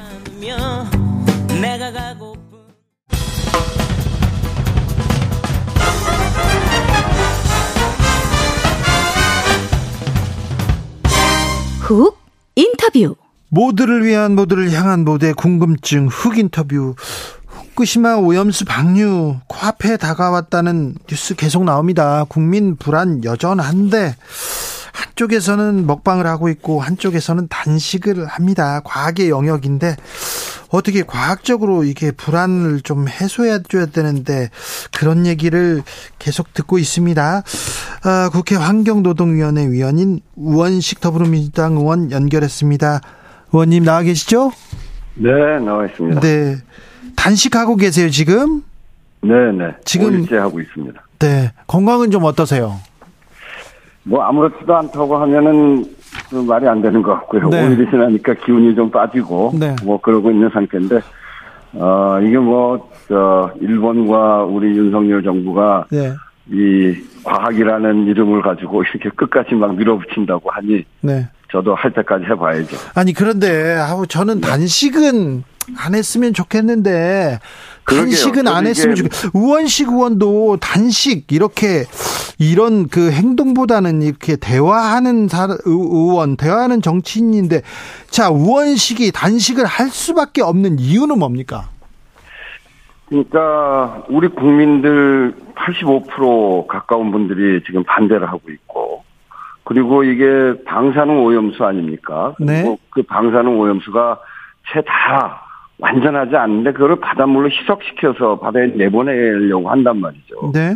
그것이 우리한테 결국은 영향을 미치게 될 테고 그래서 이것은 꼭 막아야 되는데 일본은 이게 지금 뭐 IAEA에서 무슨 결론도 나오지도 않고 또 그것이 30년, 50년 이렇게 흘려질 텐데 그 이후에 얼마큼 안전한지도 확인되지 않은 상태에서 어 이 지하로 다 이거 뚫어가지고 방류하겠다고 하고 그런데 우리 정부가 그거에 대해서 따져보거나 어 그것에 대해서 우리 국민들을 안심시키기 위해서 일본과 협상을 한다거나 하지도 않고 예? 벌써 반대하는 걸 포기하고 포기한 게 아니라 어 적극적으로 그걸 찬성하는 것 같잖아요. 그렇게 되면 정말 국민들을 위해서 이걸 막아내야 되는데 막기 위해서 지금 할 수 있는 방법이 한편으로는 어 국제 여론에 호소도 해야 됩니다만 어, 이 윤석열 정부의 이런 지금과 같이 하는 일, 일본에 대해서 어떤 영향이라도 미쳐보려면 이렇게 단식이라도 해야 되지 않겠나 싶어서 네. 어, 단식을 하고 있는 중입니다. 세슘으로 나온 거 보고 아유 걱정됐어요. 혹시 네. 후쿠시마 수산물이 어, 좀 원산지가 또 지워져 가지고 한국에 돌아오지 않을까 걱정하는데 이 부분에 대해서는 걱정하지 말라고 성일정 의원이 얘기하더라고요. 책임지겠다고. 네. 그러니까 무슨 어 그걸 보고 성일정 의원이 그 바닷물이 우리 바다에 들어올 가능성이 없다. 예. 또 우리 수산물이 방사능에 오염될 일은 절대 없다. 네. 이렇게 얘기를 하더라고요. 네. 그거 괴담 아닙니까? 우리 정부도 시간이 걸리더라도 그 바닷물이 우리한테 온다 이렇게 얘기하고 있는데 성일정 의원은 바닷물이 우리한테 올 가능성이 없다고 하고 우리 바닷물로 오면 우리 수산물이 오염되는 거죠. 이게 저, 그 방사능 오염수를 아무리 희석시켜서, 희석시키기 때문에 안전하다 이렇게 얘기를 하는데, 아무리 희석시킨다고 하더라도 방사능 물질이 사라지는 게 아니잖아요. 네. 우리가 먹는 것은 바닷물, 그 희석된 바닷물을 먹는 게 아니고요. 네. 그 안에 사는 생선이거든요. 네. 이 생선은 먹이사슬을 통해서 생체에 그 방사능이 농축돼 가는데, 그것이 바로, 어, 세슘 180배가 넘는 그 우럭이거든요. 그게 네. 그래서 180배가 넘는 우럭이. 그 우럭이 사는 바닷물은 세슘이 180배가 되질 않아요. 네. 그럼에도 불구하고 그런 우럭이 나오는 건 생, 그 생태계 안에서 먹이사슬을 통해서 농축되기 때문에 그렇거든요. 그래서 네. 위험한 거고, 그래서 이런 점들에 대해서 무조건 안전하다, 이렇게 얘기하는 거, 안전하지 않다라고 얘기하는 것을 괴담이라고 하고, 안전하다는 것이 뭐 과학인 것처럼 얘기하는 거는 오히려 그것이야말로 괴담이죠. 예. 어, 국민의힘에서는 오염수 방류 어, 다섯 달, 일곱 달 뒤에도 문제가 된다면 만약에 문제가 되면 정치적으로 책임지겠다 이렇게 얘기했습니다. 그러니까 이 오염수가 이제 흘려지기 시작하면 네. 지금 처음에는 작은 양 아니겠습니까? 네. 이거를 30년 최소한 30년 그리고 계속 그 오염수가 생기기 때문에 50년, 100년 갈지도 모릅니다. 네. 그러면 10년 후, 20년 후, 30년 후 어떻게 될지에 대해서 그걸 지금 다 걱정하는 겁니다. 예. 결국 20년, 30년 후에 우리 바다가 다 오염되면 그럼 우리 우리나라 국민들이 정말 큰 위협을 받는 거 아닙니까? 그건 불가역적인 상황이고 네. 그런 걸 걱정해서 방류 못하게 하는 건데 그게 확인되지 않았단 말이에요. 확인되지 않은 것은 허용하면 안 되는 겁니다. 그게 과학입니다. 네. 옛날에 전에 그 가습기 살균제 확인되지 않은 물질을 썼다가 그게 독성 물질이었던 게 나중에 확인되고 그 사이에 굉장히 많은 사람들이 죽고 다치고 했잖아요. 아유, 그렇죠. 끔찍했죠. 그런 교훈을 우리가 갖고 있는데 네. 20년, 30년 후에 어떤 상태가 될지 확인되지도 않고 5개월, 6, 6개월 후에 자신 있다. 양이 적으니까 아직은 괜찮을 거예요. 그렇지만 그 물이 오래되면 굉장히 문제가 생길 텐데 그, 그 문제에 대해서 확인해야 되는 겁니다. 예. 이 증명되지 않는 것 그것은 네. 과학이 아닙니다. 아 끝까지 정부가 나서서 확인하고 검증하고 계속해서 일본한테 오염수 꼭 굳이 바다에 버려야 되겠냐. 그리고 안전한 대책을 좀 세워달라 얘기를 해줬으면 하는데 그런 목소리는 없습니다. 우리 정부에서는 일본의 오염수 방류 계획 반대할 뜻이 없다. 이렇게 분명히 밝히고 있는데요. 이거 다 문재인 정부 때 다 했던 얘기다. 그대로 우리는 따라가고 있다. 이렇게 얘기합니다. 그건 택도 아닌 소리고요. 2021년에 문재인 정부는 정부의 보도자료를 통해서 네. 그렇게 오염수 방류하는 것을 반대한다라고 하는 입장을 분명하게 밝혔습니다. 그래요? 그럼에도 불구하고 이렇게 가짜 뉴스를 남발하는 거는 그거는 이게 가짜 뉴스입니까? 정말 있을 수 없는 얘기죠. 네. 아니 뭐 요즘은 저 그 그 그 전 전 그 정권을 잡고 있었던 사람이 반국가 세력이라며요. 예. 그 반국가 세력이 하는 얘기는 얘기는 또 믿습니까? 아, 아 네. 그러니까 그것도 가짜 뉴스로 만들어서 그렇게 네. 그 호, 국민을 호도하면 안 되고요. 예. 저는 정말 저 윤석열 정부한테 이 얘기 하고 싶어요. 예. 일본이 이게 계속 그 방류수가 생기니까 이걸 어떻게 처리할까 고민했을 거 아니에요? 예. 그래서 일본 경제 산업성 산하에 네. 그 알프스라고 하는 그 그렇죠. 그 다액종 제거 설비 어 소위원회 예. 여기에다가 이거 어떻게 처리할지 한번 방안을 내봐라 이렇게 했습니다. 예. 그랬더니 2018년에 5년 전이에요. 네. 2018년에 어 그 기관에서 다섯 가지 방안을 냈어요. 네. 첫 번째 방안은 지층 주입 방안입니다. 예. 이거는 어 3조 한 6천억 들어가는 돈이고요. 두 네. 번째는 콘크리트에서 지하 매설하는 방안이 네. 이거는 2조 2천억 든다. 네. 세 번째는 수소로 방출하는 방안인데 그거는 한 1조쯤 든다. 네. 네 번째는 수증기 방출 방안인데 그거는 3,180억 원쯤 든다. 네. 그리고 다섯 번째가 해양 방출 방안인데 그거는 308억 원이 든다는 거예요. 아이고 그래요? 그러니까 일본에서 제일 센, 싼 방안, 손쉽고 싼 방안 이걸 가지고 일본을 하겠다는 건데 이, 이 방안만 있는 게 아니고, 이런 여러 가지 방안이 있어요. 예, 예. 그러면 우리 윤석열 정부는, 야, 우리, 우리 국민이 걱정하는데, 이, 이, 저, 해양 방출 방안, 이게 제일 싸구려 말고, 좀 그 돈 좀 들어가더라도 다른 방안, 우리나라의 안전한 방안으로 해라. 네. 이렇게 얘기해야 될 거 아닙니까? 네. 일본은 자기네 이득이 있어서 이 오염수를 버리는 이득도 있고 싸게 하는 이득도 있고 하는 그 이득이 있어서 하려고 하는데 우리 정부한테는 우리 국민한테 무슨 이득이 있습니까? 손해만 나는 거 아니에요? 어, 그러게요. 걱정. 그런데 왜 우리 정부는 일본 얘기하는 대로만 쫓아갑니까? 저 어, 정말 다, 있을 수 없는 일입니다. 네. 이거는. 미국도 캐나다도 그 어떤 나라도 방류 반대하지 않는다 이런 얘기 하던데요. 그건 이제 이 호주나 이런 태평양 연안 도서 국가들. 네. 거기가 지금 어 국제해양재판소에 소송을 하려고 하고요. 아 그래요? 중, 호주도 그 나섰습니까? 네. 네. 호주가 나섰어요. 소송하려고 합니다. 그 그거 지금 준비하고 있다는 거 아니에요? 예. 중국과 러시아는 정상회담 할 때 이걸 의제로 삼아서 논의도 했고. 네. 그러, 그러고 미국 미국 정부는 아직 그런 입장을 공개적으로 밝히고 있지 않습니다만 네. 국회 저 미국의 이 동 서해안 쪽 여기는 상당히 많은 시민사회와 이런 데가 반대 의견을 내고 있고요. 거기 음. 과학자들도 이야기하고 있고. 네. 이런 목소리는 듣지 않는 거죠. 일본도 듣지 않고 윤석열 정부도 듣질 않아요. 우리는 일본하고 가장 가까운 나라인데 가장 적극적으로 이것에 임하는 아주 불명예스러운 나라.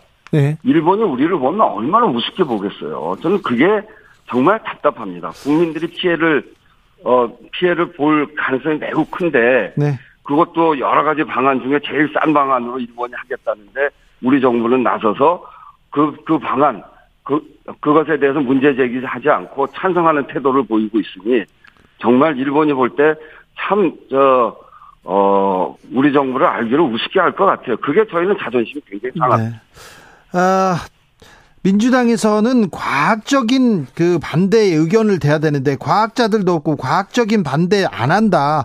IAEA에서 다음 달에 보고서 나오는데 그 보고서를 믿어야 되는 거 아니냐 이런 얘기합니다. 그 IAEA의 그 오, 오차 안전성 검토 보고서를 보면요. 네. 이렇게 돼 있어요. 이거 IAEA 보고서입니다. 네. 후쿠시마 오염수 해양 방류 안정성 검토 범위를 예. 해양 방류에 대한 기술적 지원, 일본 정부와 체결한 위임 사항으로 한정했습니다.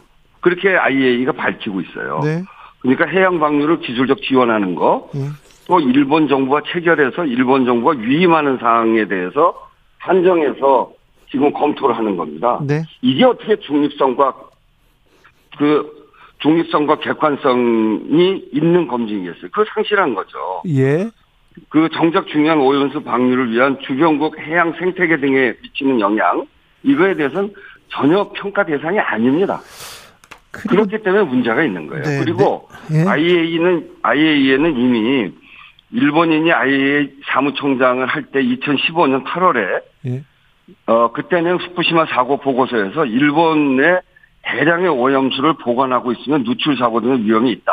그러니까 위험을 줄이기 위해서 바다로 통제된 방류를 어, 재개하는 그런 옵션을 고려하라 이렇게 공고한 바가 있습니다. 아이고, 네. 그러니까 IAEA는 조사도 안 해보고 네. 그런 방안을 해봐라 이렇게 얘기한 거고 21년 그 일본이 오염수 방류를 결정하고 IAEA에 검토를 요구하기 전 이미 2015년에 한 거란 말이에요. 그러니까 이거는 어 셀프 검증을 하고 있는 거다. 네. 그래서 주변 국가들과 상호 협력하고 공조해서 오염수 방류로 인한 생태 환경 평가를 제대로 하고 대응책을 찾는 게 급선무고요. 과학은요. 희석시킨 것이 과학이다. 이건 바보 같은 소리입니다. 네. 희석시켜도 그게 없어지는 게 아니고 그냥 네. 남아있는 것이기 때문에 그리고 무거운 건 바다 밑으로 가라앉잖아요. 네. 그, 래서 생, 이 생태계를 통해서 우리 몸까지 오면서 농축이 되는 것. 그래서 30년 후까지 안전한가? 이거를 제대로 밝혀내는 게 과학이고요. 네. 그리고 안전하지 안전하다고 안전하다고 입증되지 않은 것은 보류하라고 얘기하는 것이 과학입니다. 그게 네네. 네. 국가가 할 일입니다. 알겠습니다. 네이처 등 과학 잡지에서도 후쿠시마 오염수 방류에 대해서 과학자들이 네. 반대하는 의견이 많이 있는데 이런 얘기도 조금 나오지 않습니다. 왜 근데 국회에서 네. 여야가 만나서 이 토론회 후쿠시마 오염수 관련해서 토론도 하고 좀 그좀 그공 공론을 만들어야 될 텐데요. 뭘 의견을 만들어야 될 텐데 왜? 아니 그래서 예. 그거를 이제 오늘 제가 이제 인터뷰를 좀 늦게 한 이유가 국회에서 예. 후쿠시마 오염수 방류에 대해서 결의안을 채택을 했어요. 예 예. 근데 결의안 채택하는 것도 국민의힘이 반대하는 거예요. 오늘 네. 그, 거 표결하는데 네. 국민의힘이 전부 다 퇴장해 버렸습니다. 네네. 최소한의 토론도 안 돼요. 그러니까 국민의힘은 윤석열 정부가 결정한 대로 어 그 일본과 신의 성실이 국민의 안전보다 그 일본과 신의 성실이 더 중요하다고 생각하는 거 아닌가요? 그렇게 해서 어 방류에 대해서 이미 반대 반대하지 않는 것으로 그렇게 결론을 낸 것으로 보여지고 그거에 따라서 국민의힘이 무조건 그렇게 쫓아가고 있기 때문에 이게 토론이 안 됩니다.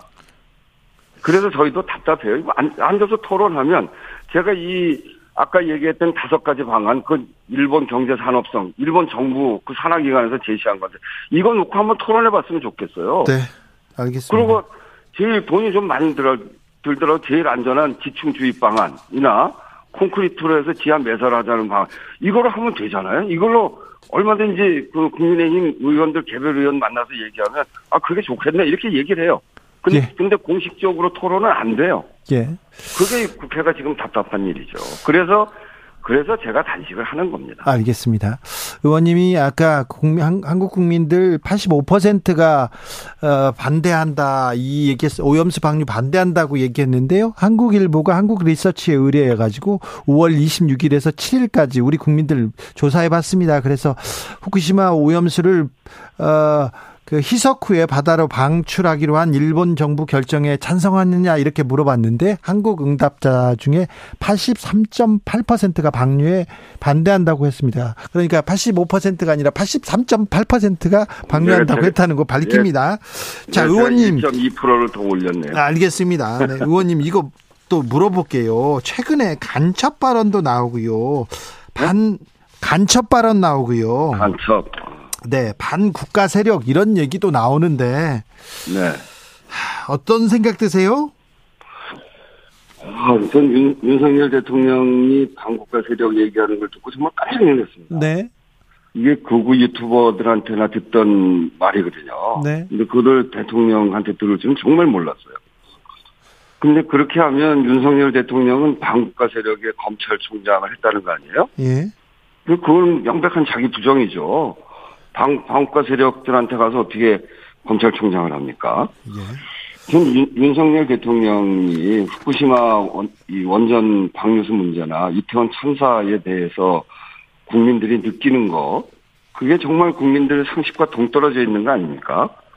저는 최근에 그 노동 탄압, 어, 하는 그런 것들을 보면 전에 전두환 시대에 봤던 그런 장면들 재현되고 있어요. 네. 그런 걸 보면서 많은 국민들이 윤석열 어, 정권에 대해서 실망하고 그렇게 돼가는 것 같은데 그 실망이 크면 클수록 정말 극우에 기대서 어, 국가 운영을 하는 것 같아서 참 걱정입니다. 그런데요.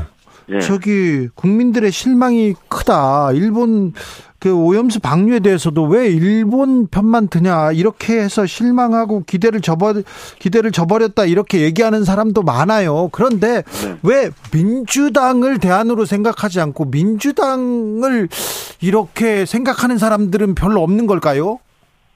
민주당은 탄핵으로 해서 국민들이 기회를 줬는데 예. 그 국민들의 여러와 같은 탄핵의 요구를 제대로 그 실현해내지 못하고 네. 5년 만에 정권을 뺏겼잖아요. 네. 국민이 얼마나 실망하셨겠어요. 네. 민주당 자체에 대해서. 네. 그래서 그거를 회복하기가 시간도 걸리고 정말 쉽지 않고 저희들이 잘해야 되는 일이라고 생각합니다. 네. 그런 점에서 윤석열 정권이 잘못하는 건 잘못하는 거지만 네. 민주당에 대해서 대한 세력을 아직 국민들이 보고 있지 않다, 질책하고 있다라고 네. 하는 점을 정말 뼈저리게 생각을 하면서 네. 그런 신뢰를 얻기 위해서 그거는 저희들이 노력해야 되는 일이죠. 네. 그렇지만 그거와는 또 별개로 네. 윤, 윤석열 정권이 지금 하는 일은 정말 어 상식적으로 어 이거는 그어 말 말이 안 되는 그런 상황이어서 그래서 점점 지지를 잃어가면서 이 극우 세력에 기대려고 하는 거 아닌가 그런 네. 속에서 반국가 세력 뭐 간첩 이런 얘기가 나오는 거 아닌가 정말 어 국가를 위해서 정말 좋지 않은 그런 상황이 만들어져 가고 있는 것 같아서 참 안타깝게 생각합니다. 상황은 심각해져 가는데 지금 지금 어느 쪽 얘기를 하는가 이렇게 생각해져 하게 되는데 아무튼 민주당은 뭐 하고 있나 이 생각은 계속 들어요. 민주당은 어 안에서 조금 싸우느라고 싸우느라고 진, 진짜 정치 정, 그 그리고 그 윤석열 정부에 대한 제동 이런 거 잘 못하는 것 같습니다.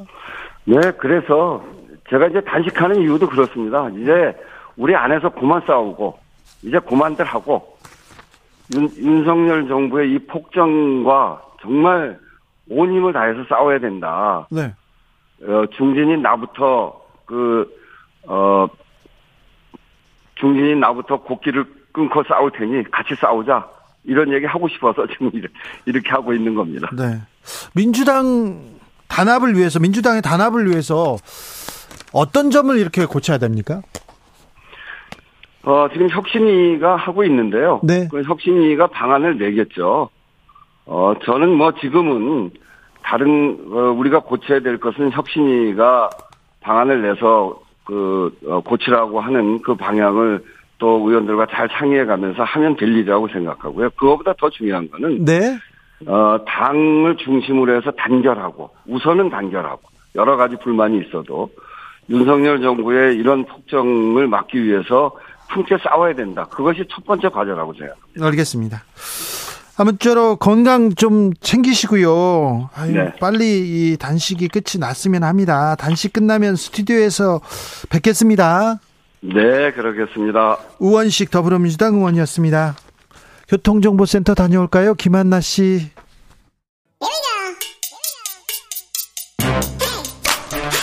뉴스를 향한 진지한 고민 기자들의 수다.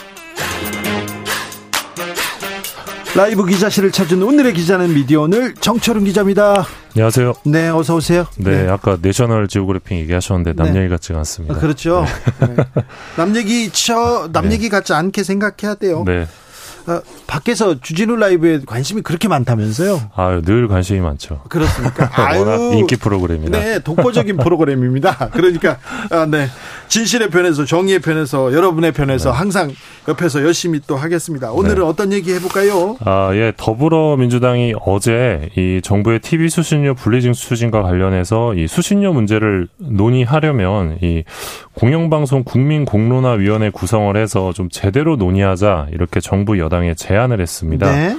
어, 어제 김성주 정책위 수석부위원장 주장이었는데 어, KBS 수신료 분리징수로 공영방송을 장악하려는 정부 여당에게 이 공영방송의 공적 책무 강화와 수신료의 합리적 징수, 배분 방법을 논의하기 위한 이 공영방송 국민 공론화위원회 구성을 제안한다 이렇게 밝혔습니다. 아 그런데 지금 이 수신료 문제가 막, 막 굴러가는 것 같아요. 속도가 붙었다 이렇게도 보여요. 아, 예, 굉장히 속도전이라고 볼 수 있는데. 네. 이 속도전으로 벌어지다 보니까 이 사람들이 이 이슈에 대해서 제대로 모르고 받아들이는 경우도 많습니다. 언론에선 어, 매우 중요한 문제입니다. 이게 한국 언론이 어디로 가느냐 매우 중요한 지금 시기에 예, 그, 있어요. 그리고 지금 정확히 알아야 되는 게 예. TV 수신료를 이제 전기세랑 분리 징수를 하더라도 네. 집에 TV가 있으면 지금처럼 2,500원을 내야 합니다. 네. 근데 이걸 국민들이 잘 모르시거든요. 네, 내야 돼요. 그리고 네, 거의 돼요. 모든 집에서 그냥 내야 됩니다. 예, 그 안 내게 되면 연체료가 붙습니다. 네.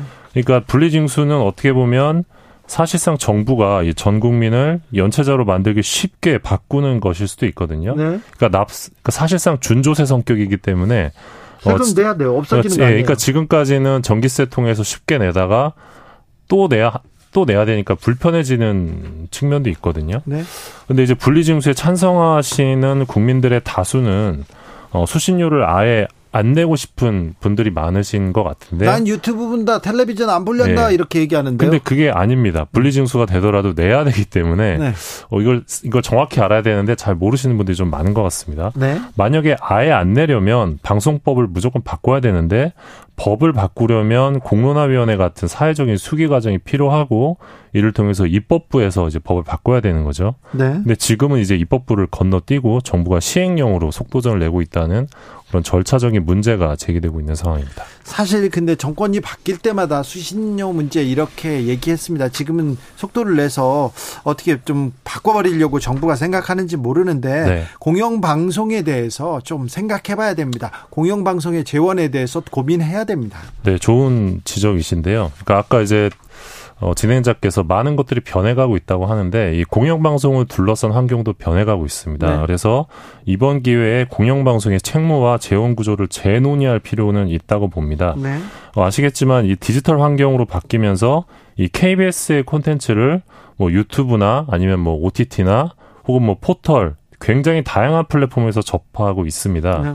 근데 어 지금 우리는 TV 수상기 개념으로 수신료를 내고 있거든요. 예. TV가 있는 사람이 내는 건데 예. 사실 공영방송 신뢰도가 높은 유럽의 경우는 이 TV 수상기와 상관없이 국민 모두가 이 공영방송 재원을 부담하도록 제, 예, 제도를 바꿨습니다. 네. 그래서 노르웨이, 덴마크, 독일, 벨기에, 스웨덴, 스위스, 아이슬란드, 프랑스, 핀란드가 어, 지금 세금으로 공영방송 재원을 충당하고 있습니다. 아, 선진국은 거의 들어가 있네요. 예, 이게 이제 공공 서비스세 개념인데요. 네. 어, 일, 단 핀란드 같은 북유럽의 경우는 누진세 모델이 좀 흥미롭습니다. 네.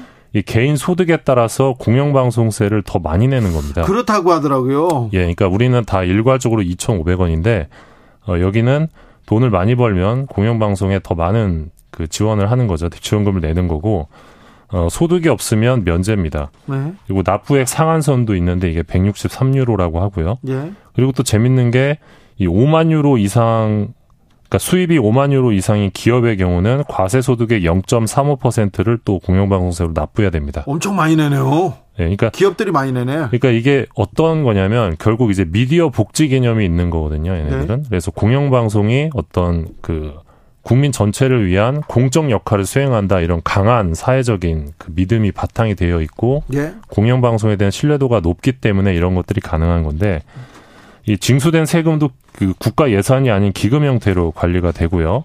어, 이에 따라서 핀란드 공영방송에는 모든 채널에 광고가 없습니다. 네. KBS 같은 경우는 ETV에 광고가 있는데 이게 이제 수신료 재원의 비중이 네. 어, KBS는 50%가 안 되거든요. 그래서 네. 어쩔 수 없이 ETV에 그 상업 광고를 할 수밖에 없는데 어, 물론 이제 북유럽 사례를 어, 그대로 우리나라에 적용할 수는 없습니다. 어, 그런데 이제 디지털 시대에 맞춰서 이 공영방송의 재원 조달 방식이 좀 달라질 필요는 있다고 보거든요.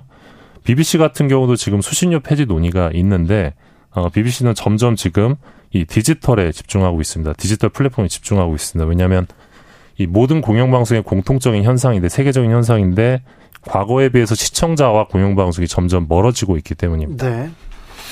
그렇군요. 어, 그래서 지금 정부의 어떤 무리한 수신료 분리징수 속도전을 이제 좀 어, 돌파하기 위해서는 이번 국면을 뭔가 사회적 수기를 거쳐서 이 공영방송에 대한 좀 제대로 된 논의를 할 수 있는 국면으로 키울 필요가 있다 이런 지적이 있고요. 어, 이를 위해서는 어떤 정치권의 변화 그리고 어, KBS 내부의 혁신 뭐 이런 노력들이 좀 공통적으로 필요할 것 같습니다. 다음 뉴스로 가보겠습니다. 네, 이 정부 광고 이야기를 할 텐데요. 이 문화체육관광부가 이 문재인 정부에서 만들었던 정부 광고 지표 운영 방식을 전면 재검토한다고 밝혔습니다. 전면 재검토한다고요? 네, 오늘. ABC 협회가 좀 불신, 좀 문제가 많았잖아요. 네. 그래서 다시 만들었는데 또 검토한다고요? 예, 2021년 12월이었는데요. 이때 문체부가 조작 의혹이 불거졌던 ABC협회 유료 부스의 정책적 활용을 중단하면서 네. 이 언론의 신뢰성을 정부 광고 주요 집행 지표로 포함하는 정부 광고 운영 체계를 마련을 했는데 어, 이게 정권이 바뀌고 1년 7개월 만에 예, 역사의 뒤안길로 가게 됐습니다. 예. 이 문재인 정부 지표의 핵심은 이 언론의 신뢰가 수익으로 연결될 수 있다는 그런 방향성을 강조했던 건데 네. 이 실험이 이제 끝난 겁니다. 네. 어, 문체부가 오늘 이제 입장을 밝혔는데 이 정부 광고의 효율성과 공익성 향상이라는 당초 취지와 달리 이 언론 계 등 현장에서 지속적인 불신과 논란이 있었다면서 이 광고주가 자율적으로 요청하는 사항에 대해 맞춤형 참고 자료를 제공하겠다 앞으로는 이렇게 밝혔습니다. 사실 문재인 정부 시절 문체부는 이 언론재단이 조사한 열동률 결과로 이제 구간을 다섯 개로 나눠서 점수를 차등을 줬고요. 네. 또 이제 정정보도 결과, 또 시정 광고 건수, 신문윤리위원회 뭐 주의 경고 건수 이런 것들을 가지고 차등 점수를 줍니다. 네. 그래서 광고 단가를 결정했는데 쉽게 네. 말해서 어떤 정부 광고주가 아 나는 오보가 많은 언론사에게는 어, 광고를 많이 주고 싶지 않다라고 네. 하면 이 언론사의 정부 광고 단가를 낮출 수 있게끔 시스템을 만들어줬던 겁니다. 네. 근데 이런 개념이 앞으로는 이제 사라지는 겁니다. 네. 어. 정부에서 그럼 다 광고 단가를 정하나요? 아, 그런 건 아니라고 하는데요. 어, 정부에서는 이제 방향을 제시하지 않겠다는 건데, 그래서 사실상 앞으로는 정부 광고제 자율 판단에 맡겨지는 거 아니냐. 그렇게 되면 정부 광고 집행 기준이 어, 지금보다 불투명, 불투명해지는 것 아니냐. 이런 우려도 나오고 있습니다. 어, 이 정부 광고가 국민 세금으로 운영이 되는데, 지난해 정부 광고 규모가 1조 2천억 원이 넘었습니다. 1조가 넘었어요? 예. 오, 이렇게 많이 해요? 예. 뭐 정부가 그렇게 광고를 많이 해야 됩니까? 근데 이게 또 다 국민 세금이기 때문에 네. 어떤 기준으로 어떤 언론사에게 얼마나 광고 단가를 중요하냐 되게 중요한 문제입니다, 네네네. 사실. 예. 어, 근데 문체부가 오늘 이런 입장을 낸 게 또 국민의힘 움직임과 무관하지 않은데요. 국민의힘은 최근에 이 언론재단이 언론사 광고 단가 순위를 바꿔치겠다는 의혹이 제기됐다면서 나왔더라고요. 예, 문재인 정부의 신문 농단을 주장하고 나섰습니다. 네.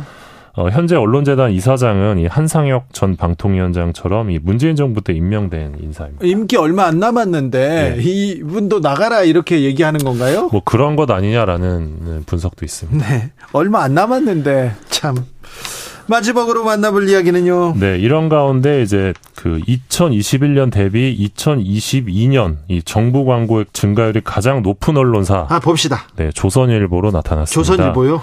예, 정부의 조선일보 광고 집행액은 2021년 69억 원에서 어 2022년 76억 원으로 어 10%가 증가했습니다. 10 아, 76억 원이나 조선일보한테 정부 광고를 준다고요? 예. 엄청난 액수네요. 그러니까 정권 바뀌고 나서 이제 1년 사이에 어떻게 음. 보면 음. 10%가 증가한데 많이 증가한 겁니다. 네. 제일 많이 증가했고요. 예. 어, 동아일보는 이제 90억 원. 90억 원요? 네. 전년 대비 2% 증가했고요. 중앙일보는 이, 78억. 네. 78억. 네. 증가율은 1.4%였습니다. 자, 그런데 동아일보 90억 원요? 동아일보 아, 이동관 특보가 동아일보 출신인데. 예. 네. 동아일보는 늘 1위였습니다. 동아일보가 정부 광고 그 영업을 되게 잘하는 것 같나 같습니다. 예. 그러게요. 예. 아무튼 문화일보 매일경제도 이제 전년 대비 정부 광고 집행액이 늘었습니다. 네. 반면에 한국일보, 경향신문, 한겨레의 경우는 그 감소했는데요. 예. 어, 특히 한겨레가 전년 대비 5.6% 감소해서 좀 눈에 띄었습니다. 아 그래요? 그래서 한겨레는 얼마나 돼요? 아 42억 원입니다. 자 동아일보는 90억이고요. 네. 어, 조선일보 76억이고 한겨레가 42억 원이라고요? 참. 예. 어, 저희가 이제 더불어민주당 유정주 의원실을 통해서 확보했던 이 2021, 2022년 신문매체 정보광고 집행 현황을 분석한 결과인데요. 네. 뭔가 점점 이러한 어, 추세들이 좀 이어지지 않을까라는 전망도 해봅니다. 하, 좋은 신문은 이 사회에 꼭 필요한 공기인데, 네. 기자들의 수다 미디어 오늘 정철웅 기자와 함께 탐구했습니다. 감사합니다. 고맙습니다. 정치 피로, 사건 사고로 인한 피로, 고달픈 일상에서 오는 피로. 오늘 시사하셨습니까? 경험해 보세요. 들은 날과 안 들은 날의 차이. 여러분의 피로를 날려줄 저녁 한 끼 시사. 추진우 라이브.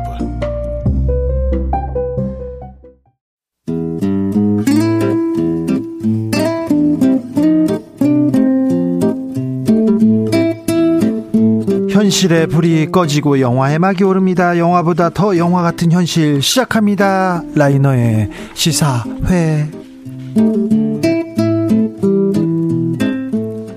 영화 전문 유튜버 라이너 어서 오세요. 네, 안녕하세요. 오늘은 어떤 얘기 해볼까요? 네, 지금 극장가에는 해외 영화들이 네. 줄지어 네. 소개되고 있는데요. 그 중에 굉장히 익숙하고 반가운 이름이 보입니다. 네.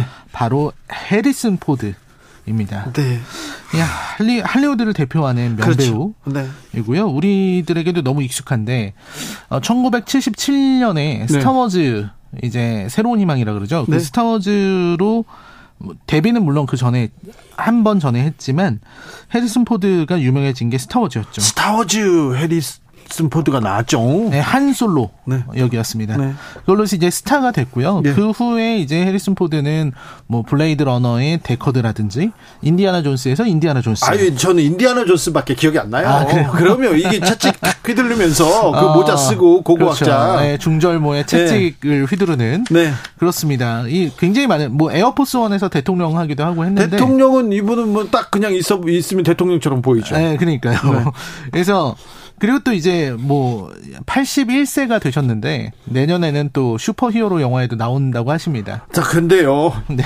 인디아나 존스 시리즈로 또 오셨다면서요? 네, 그렇습니다. 저는요. 마돈나 누나도 그렇고 톰 크루스 형도 그렇고 네. 해리슨 포드 특별히 좀 와, 하다가 좀 짜네요, 정말. 네, 그렇죠. 특히 이제 해리슨 포드는 여든 한 살. 여든 한 살이면 모험 떠나기는 지금 좀 너무 좀 드신 나이인데 해외여행하기도 힘든데 네. 아 그래도 많은 분들한테 꿈과 희망을 줍니다. 그렇죠. 이제 인디아나 존스의 마지막 이야기로 돌아왔는데요. 네. 그래서 오늘 인디아나 존스 시리즈 얘기해드리려고 합니다. 인디아나 존스 와 여름마다 그 엄청났어요. 엄청났었죠. 네. 이 인디아나 존스야말로 해리슨 포드의 대표 캐릭터고 네. 또 이게 인디아나 존스 시리즈가 1981년도에 처음 레이더스라는 영화로 나왔었습니다. 대단했어요. 네, 엄청났었고요. 네. 그리고 해리슨 포드는 지금 이번에 나오는 것까지 다섯 작품에서 모두 주인공이고 이때 당시 80년대 해리슨 포드는 완전한 전성기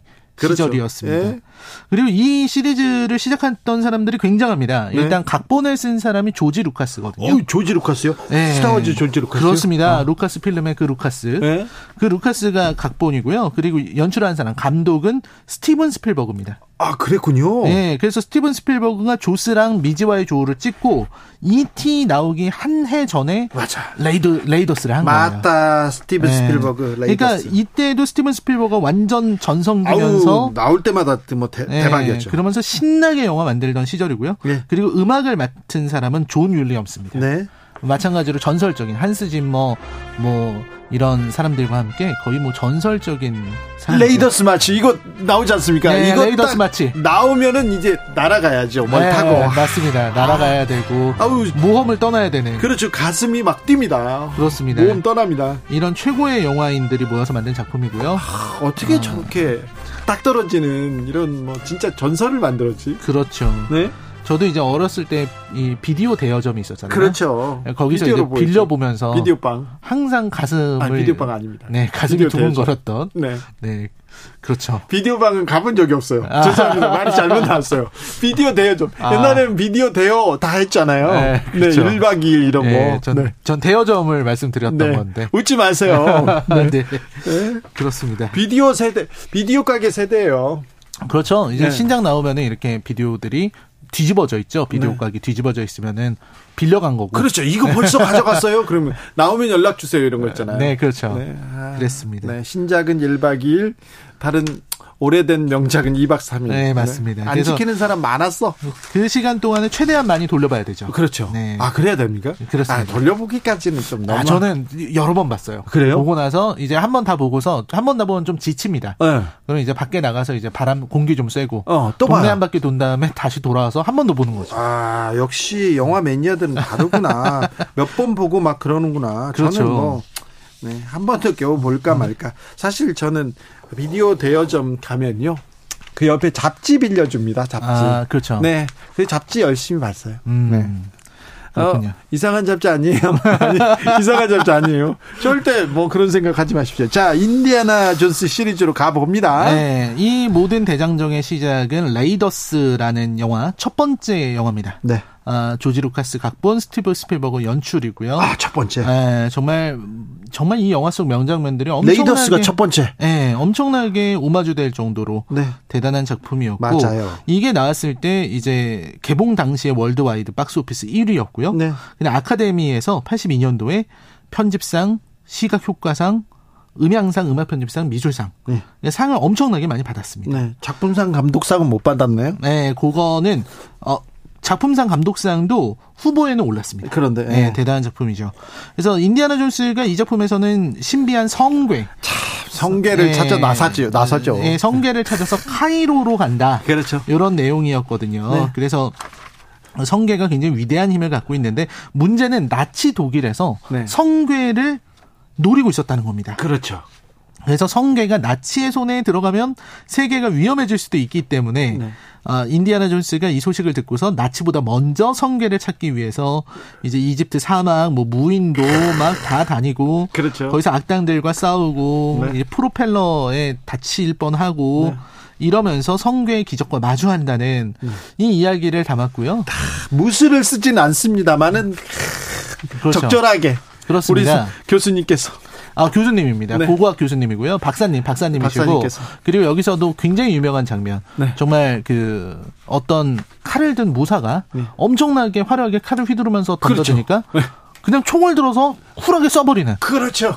시원하게 그냥. 이 장면 다른 영화에 많이 나옵니다. 많이 나옵니다. 3123님께서 80년대 제 소년기였어요. 인디아나 존스 보고 고고학자 된다고 친구들이랑 동네 뒷산파고 다니던 추억 생각납니다. 땅 파다가 발견된 동물뼈를 공룡뼈라고 흥분했는데 알고 보니까 누가 버린. 어, 우적. 우적인 것을 알고 아, 실망했던. 기억이 납니다. 아, 네. 저런 기억 좀 있어요. 아, 메이쿨, 메아쿨파 님께서 빨간 스포츠카 모형으로 생긴 테이프 감는 기계 생각납니다. 그렇죠. 기계 막. 네, 그렇죠.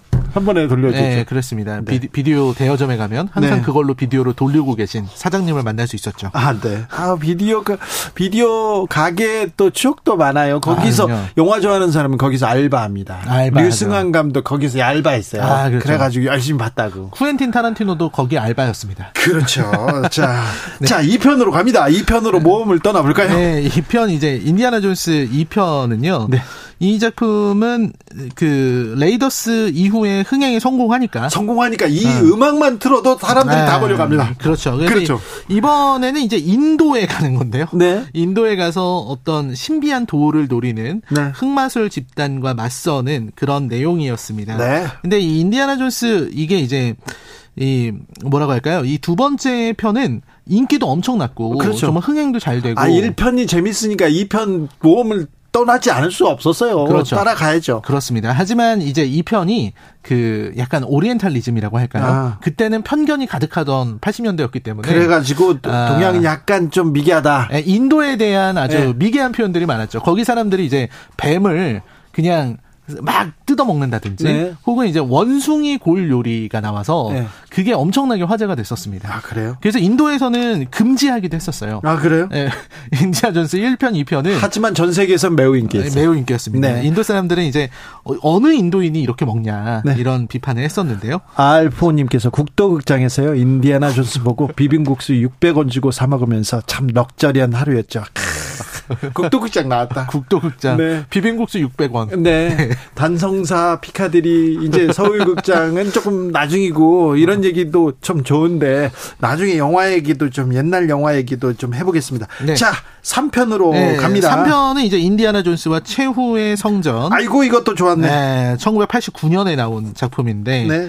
요것도 이제 최고의 완성도. 음. 완성도는 뭐 엄청나다라는 건데 요거는 이제 또 예수가 남겼던 성배 요거 를 또 둘러싸고 이어지는 이야기였죠. 네. 그래서 굉장히 이 작품은 진짜 완성도가 높아서 네. 중간에 이제 그 유저 간에 수수께끼 같은 게 있어요. 아, 그래요? 네, 퍼즐 같은 걸 풀어가면서 들어가는 이런 것들이 있었습니다. 네. 그리고 나서 이제 4편이 나오는데 네. 이 4편은 무려 2008년에 나온 인디아나 존스 크리스탈 해골의 왕국이라는 작품이에요. 자, 89년에 나오고 그 다음 작품이 2008년이네. 그냥 3편까지 찍고 말려고 했다가 또 찍은 건가요? 아, 그렇습니다. 2008년 19년 만에. 오. 19년 만에 4편이 나왔는데요. 네. 뭐 4편도 이제 많은 분들이 뭐 재미있다 이런 얘기도 했고 그리고 뭐 그 수익은 굉장히 많이 거뒀습니다. 흥행엔 성공을 했는데 근데 이제 아무래도 이것도 스티븐 스필버그가 그 연출을 하긴 했지만 네. 19년 전에 스티븐 스필버그와 네. 20년의 세월이 지나고 나서의 스티븐 스필버그는 네. 좀 다른 사람이었어요. 박사도 그렇고 감독도 그렇고 조금 늙었다. 아 늙었다는 것도 있지만 스티븐 스필버그가 옛날에는 그런 막 모험, 활극 네, 이런, 이런, 걸, 좋아하셨는데 네. 쉰들러 리스트 이후로는 되게 진지한 극들, 아, 뭐 뮌헨이라든지 네, 뭐 이런 그런 작품들을 만들다가 오랜만에 인디아나 존스를 하니까 네. 이게 좀 예전 같지 않았던 거죠. 네. 그래서 작품이 조금 혹평을 많이 받았었습니다. 아 그래요? 네, 다 스필버그가 다 만든 건가요? 아 5편은 이제 이번에 4편까지는 네, 4편까지는 스필버그가 다 만들었습니다. 그렇군요. 네.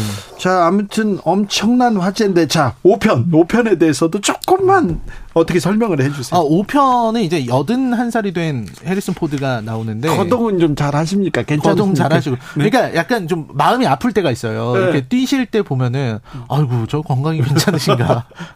보다가, 어이구, 그거, 아, 네. 그렇죠. 네. 그리고 예. 옛날에 네. 어떤 영화였던가요? 네.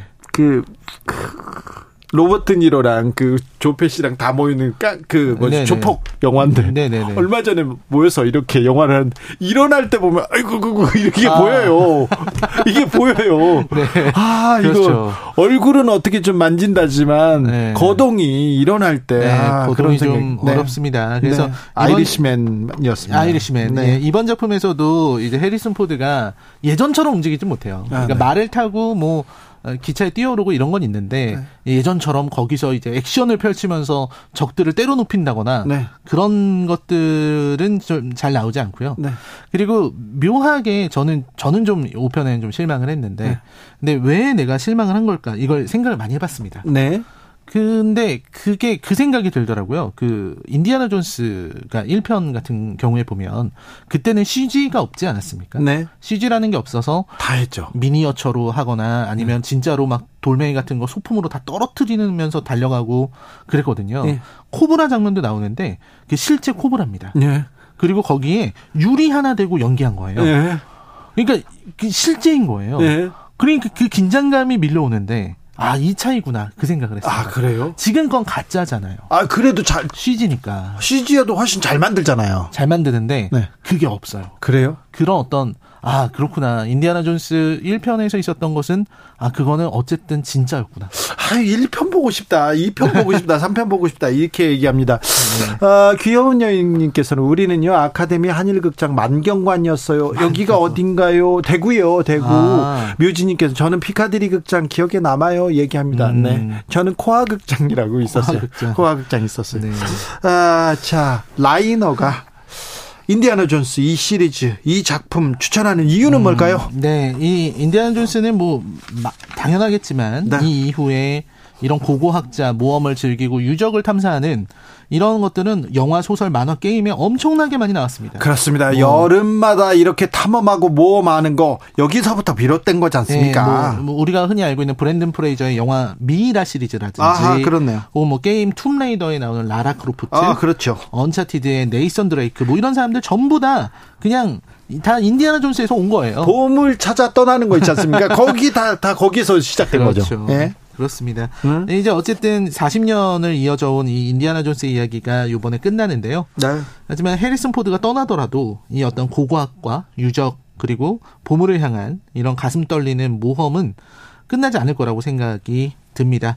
그래서 이 모험의 설렘이 이 영화의 본질이고요. 이 위대한 영화인들이 남긴 선물이니까 이거를 다시 한번 명작을 찾아보시면서 어떤 아름다운 추억과 감동을 만끽하시는 건 어떨까 네. 해서 추천을 드렸습니다. 자, 이렇게 신작이 나오면요. 그, 그, 전작들이 네. 영화 뭐 채널 같은 데서 이렇게 하잖아요. 네네. 아, 그 거기서 해주면 또 좋겠다 이런 생각도 들어요. 아, 그러니까요. 1편, 3편 꼭 보라는 얘기죠. 네, 1편, 2편도 전 좋습니다. 2편도 좋아요. 네. 1, 2, 3편은 일단 봐야 되겠네요. 네, 그렇습니다. 네, 그리고 4편도 아, 나 참 이게 80년대 영화라서 혹시 재미없지 않을까 생각하시는 분들은 한번 보시면 생각이 완전히 바뀌실 거예요. 아, 그래요. 네. 띵작에 어, 어떻게 이렇게 재밌을 수 있지? 그래요? 그러니까 그때 스티븐 스필버그 전성기 때라서요.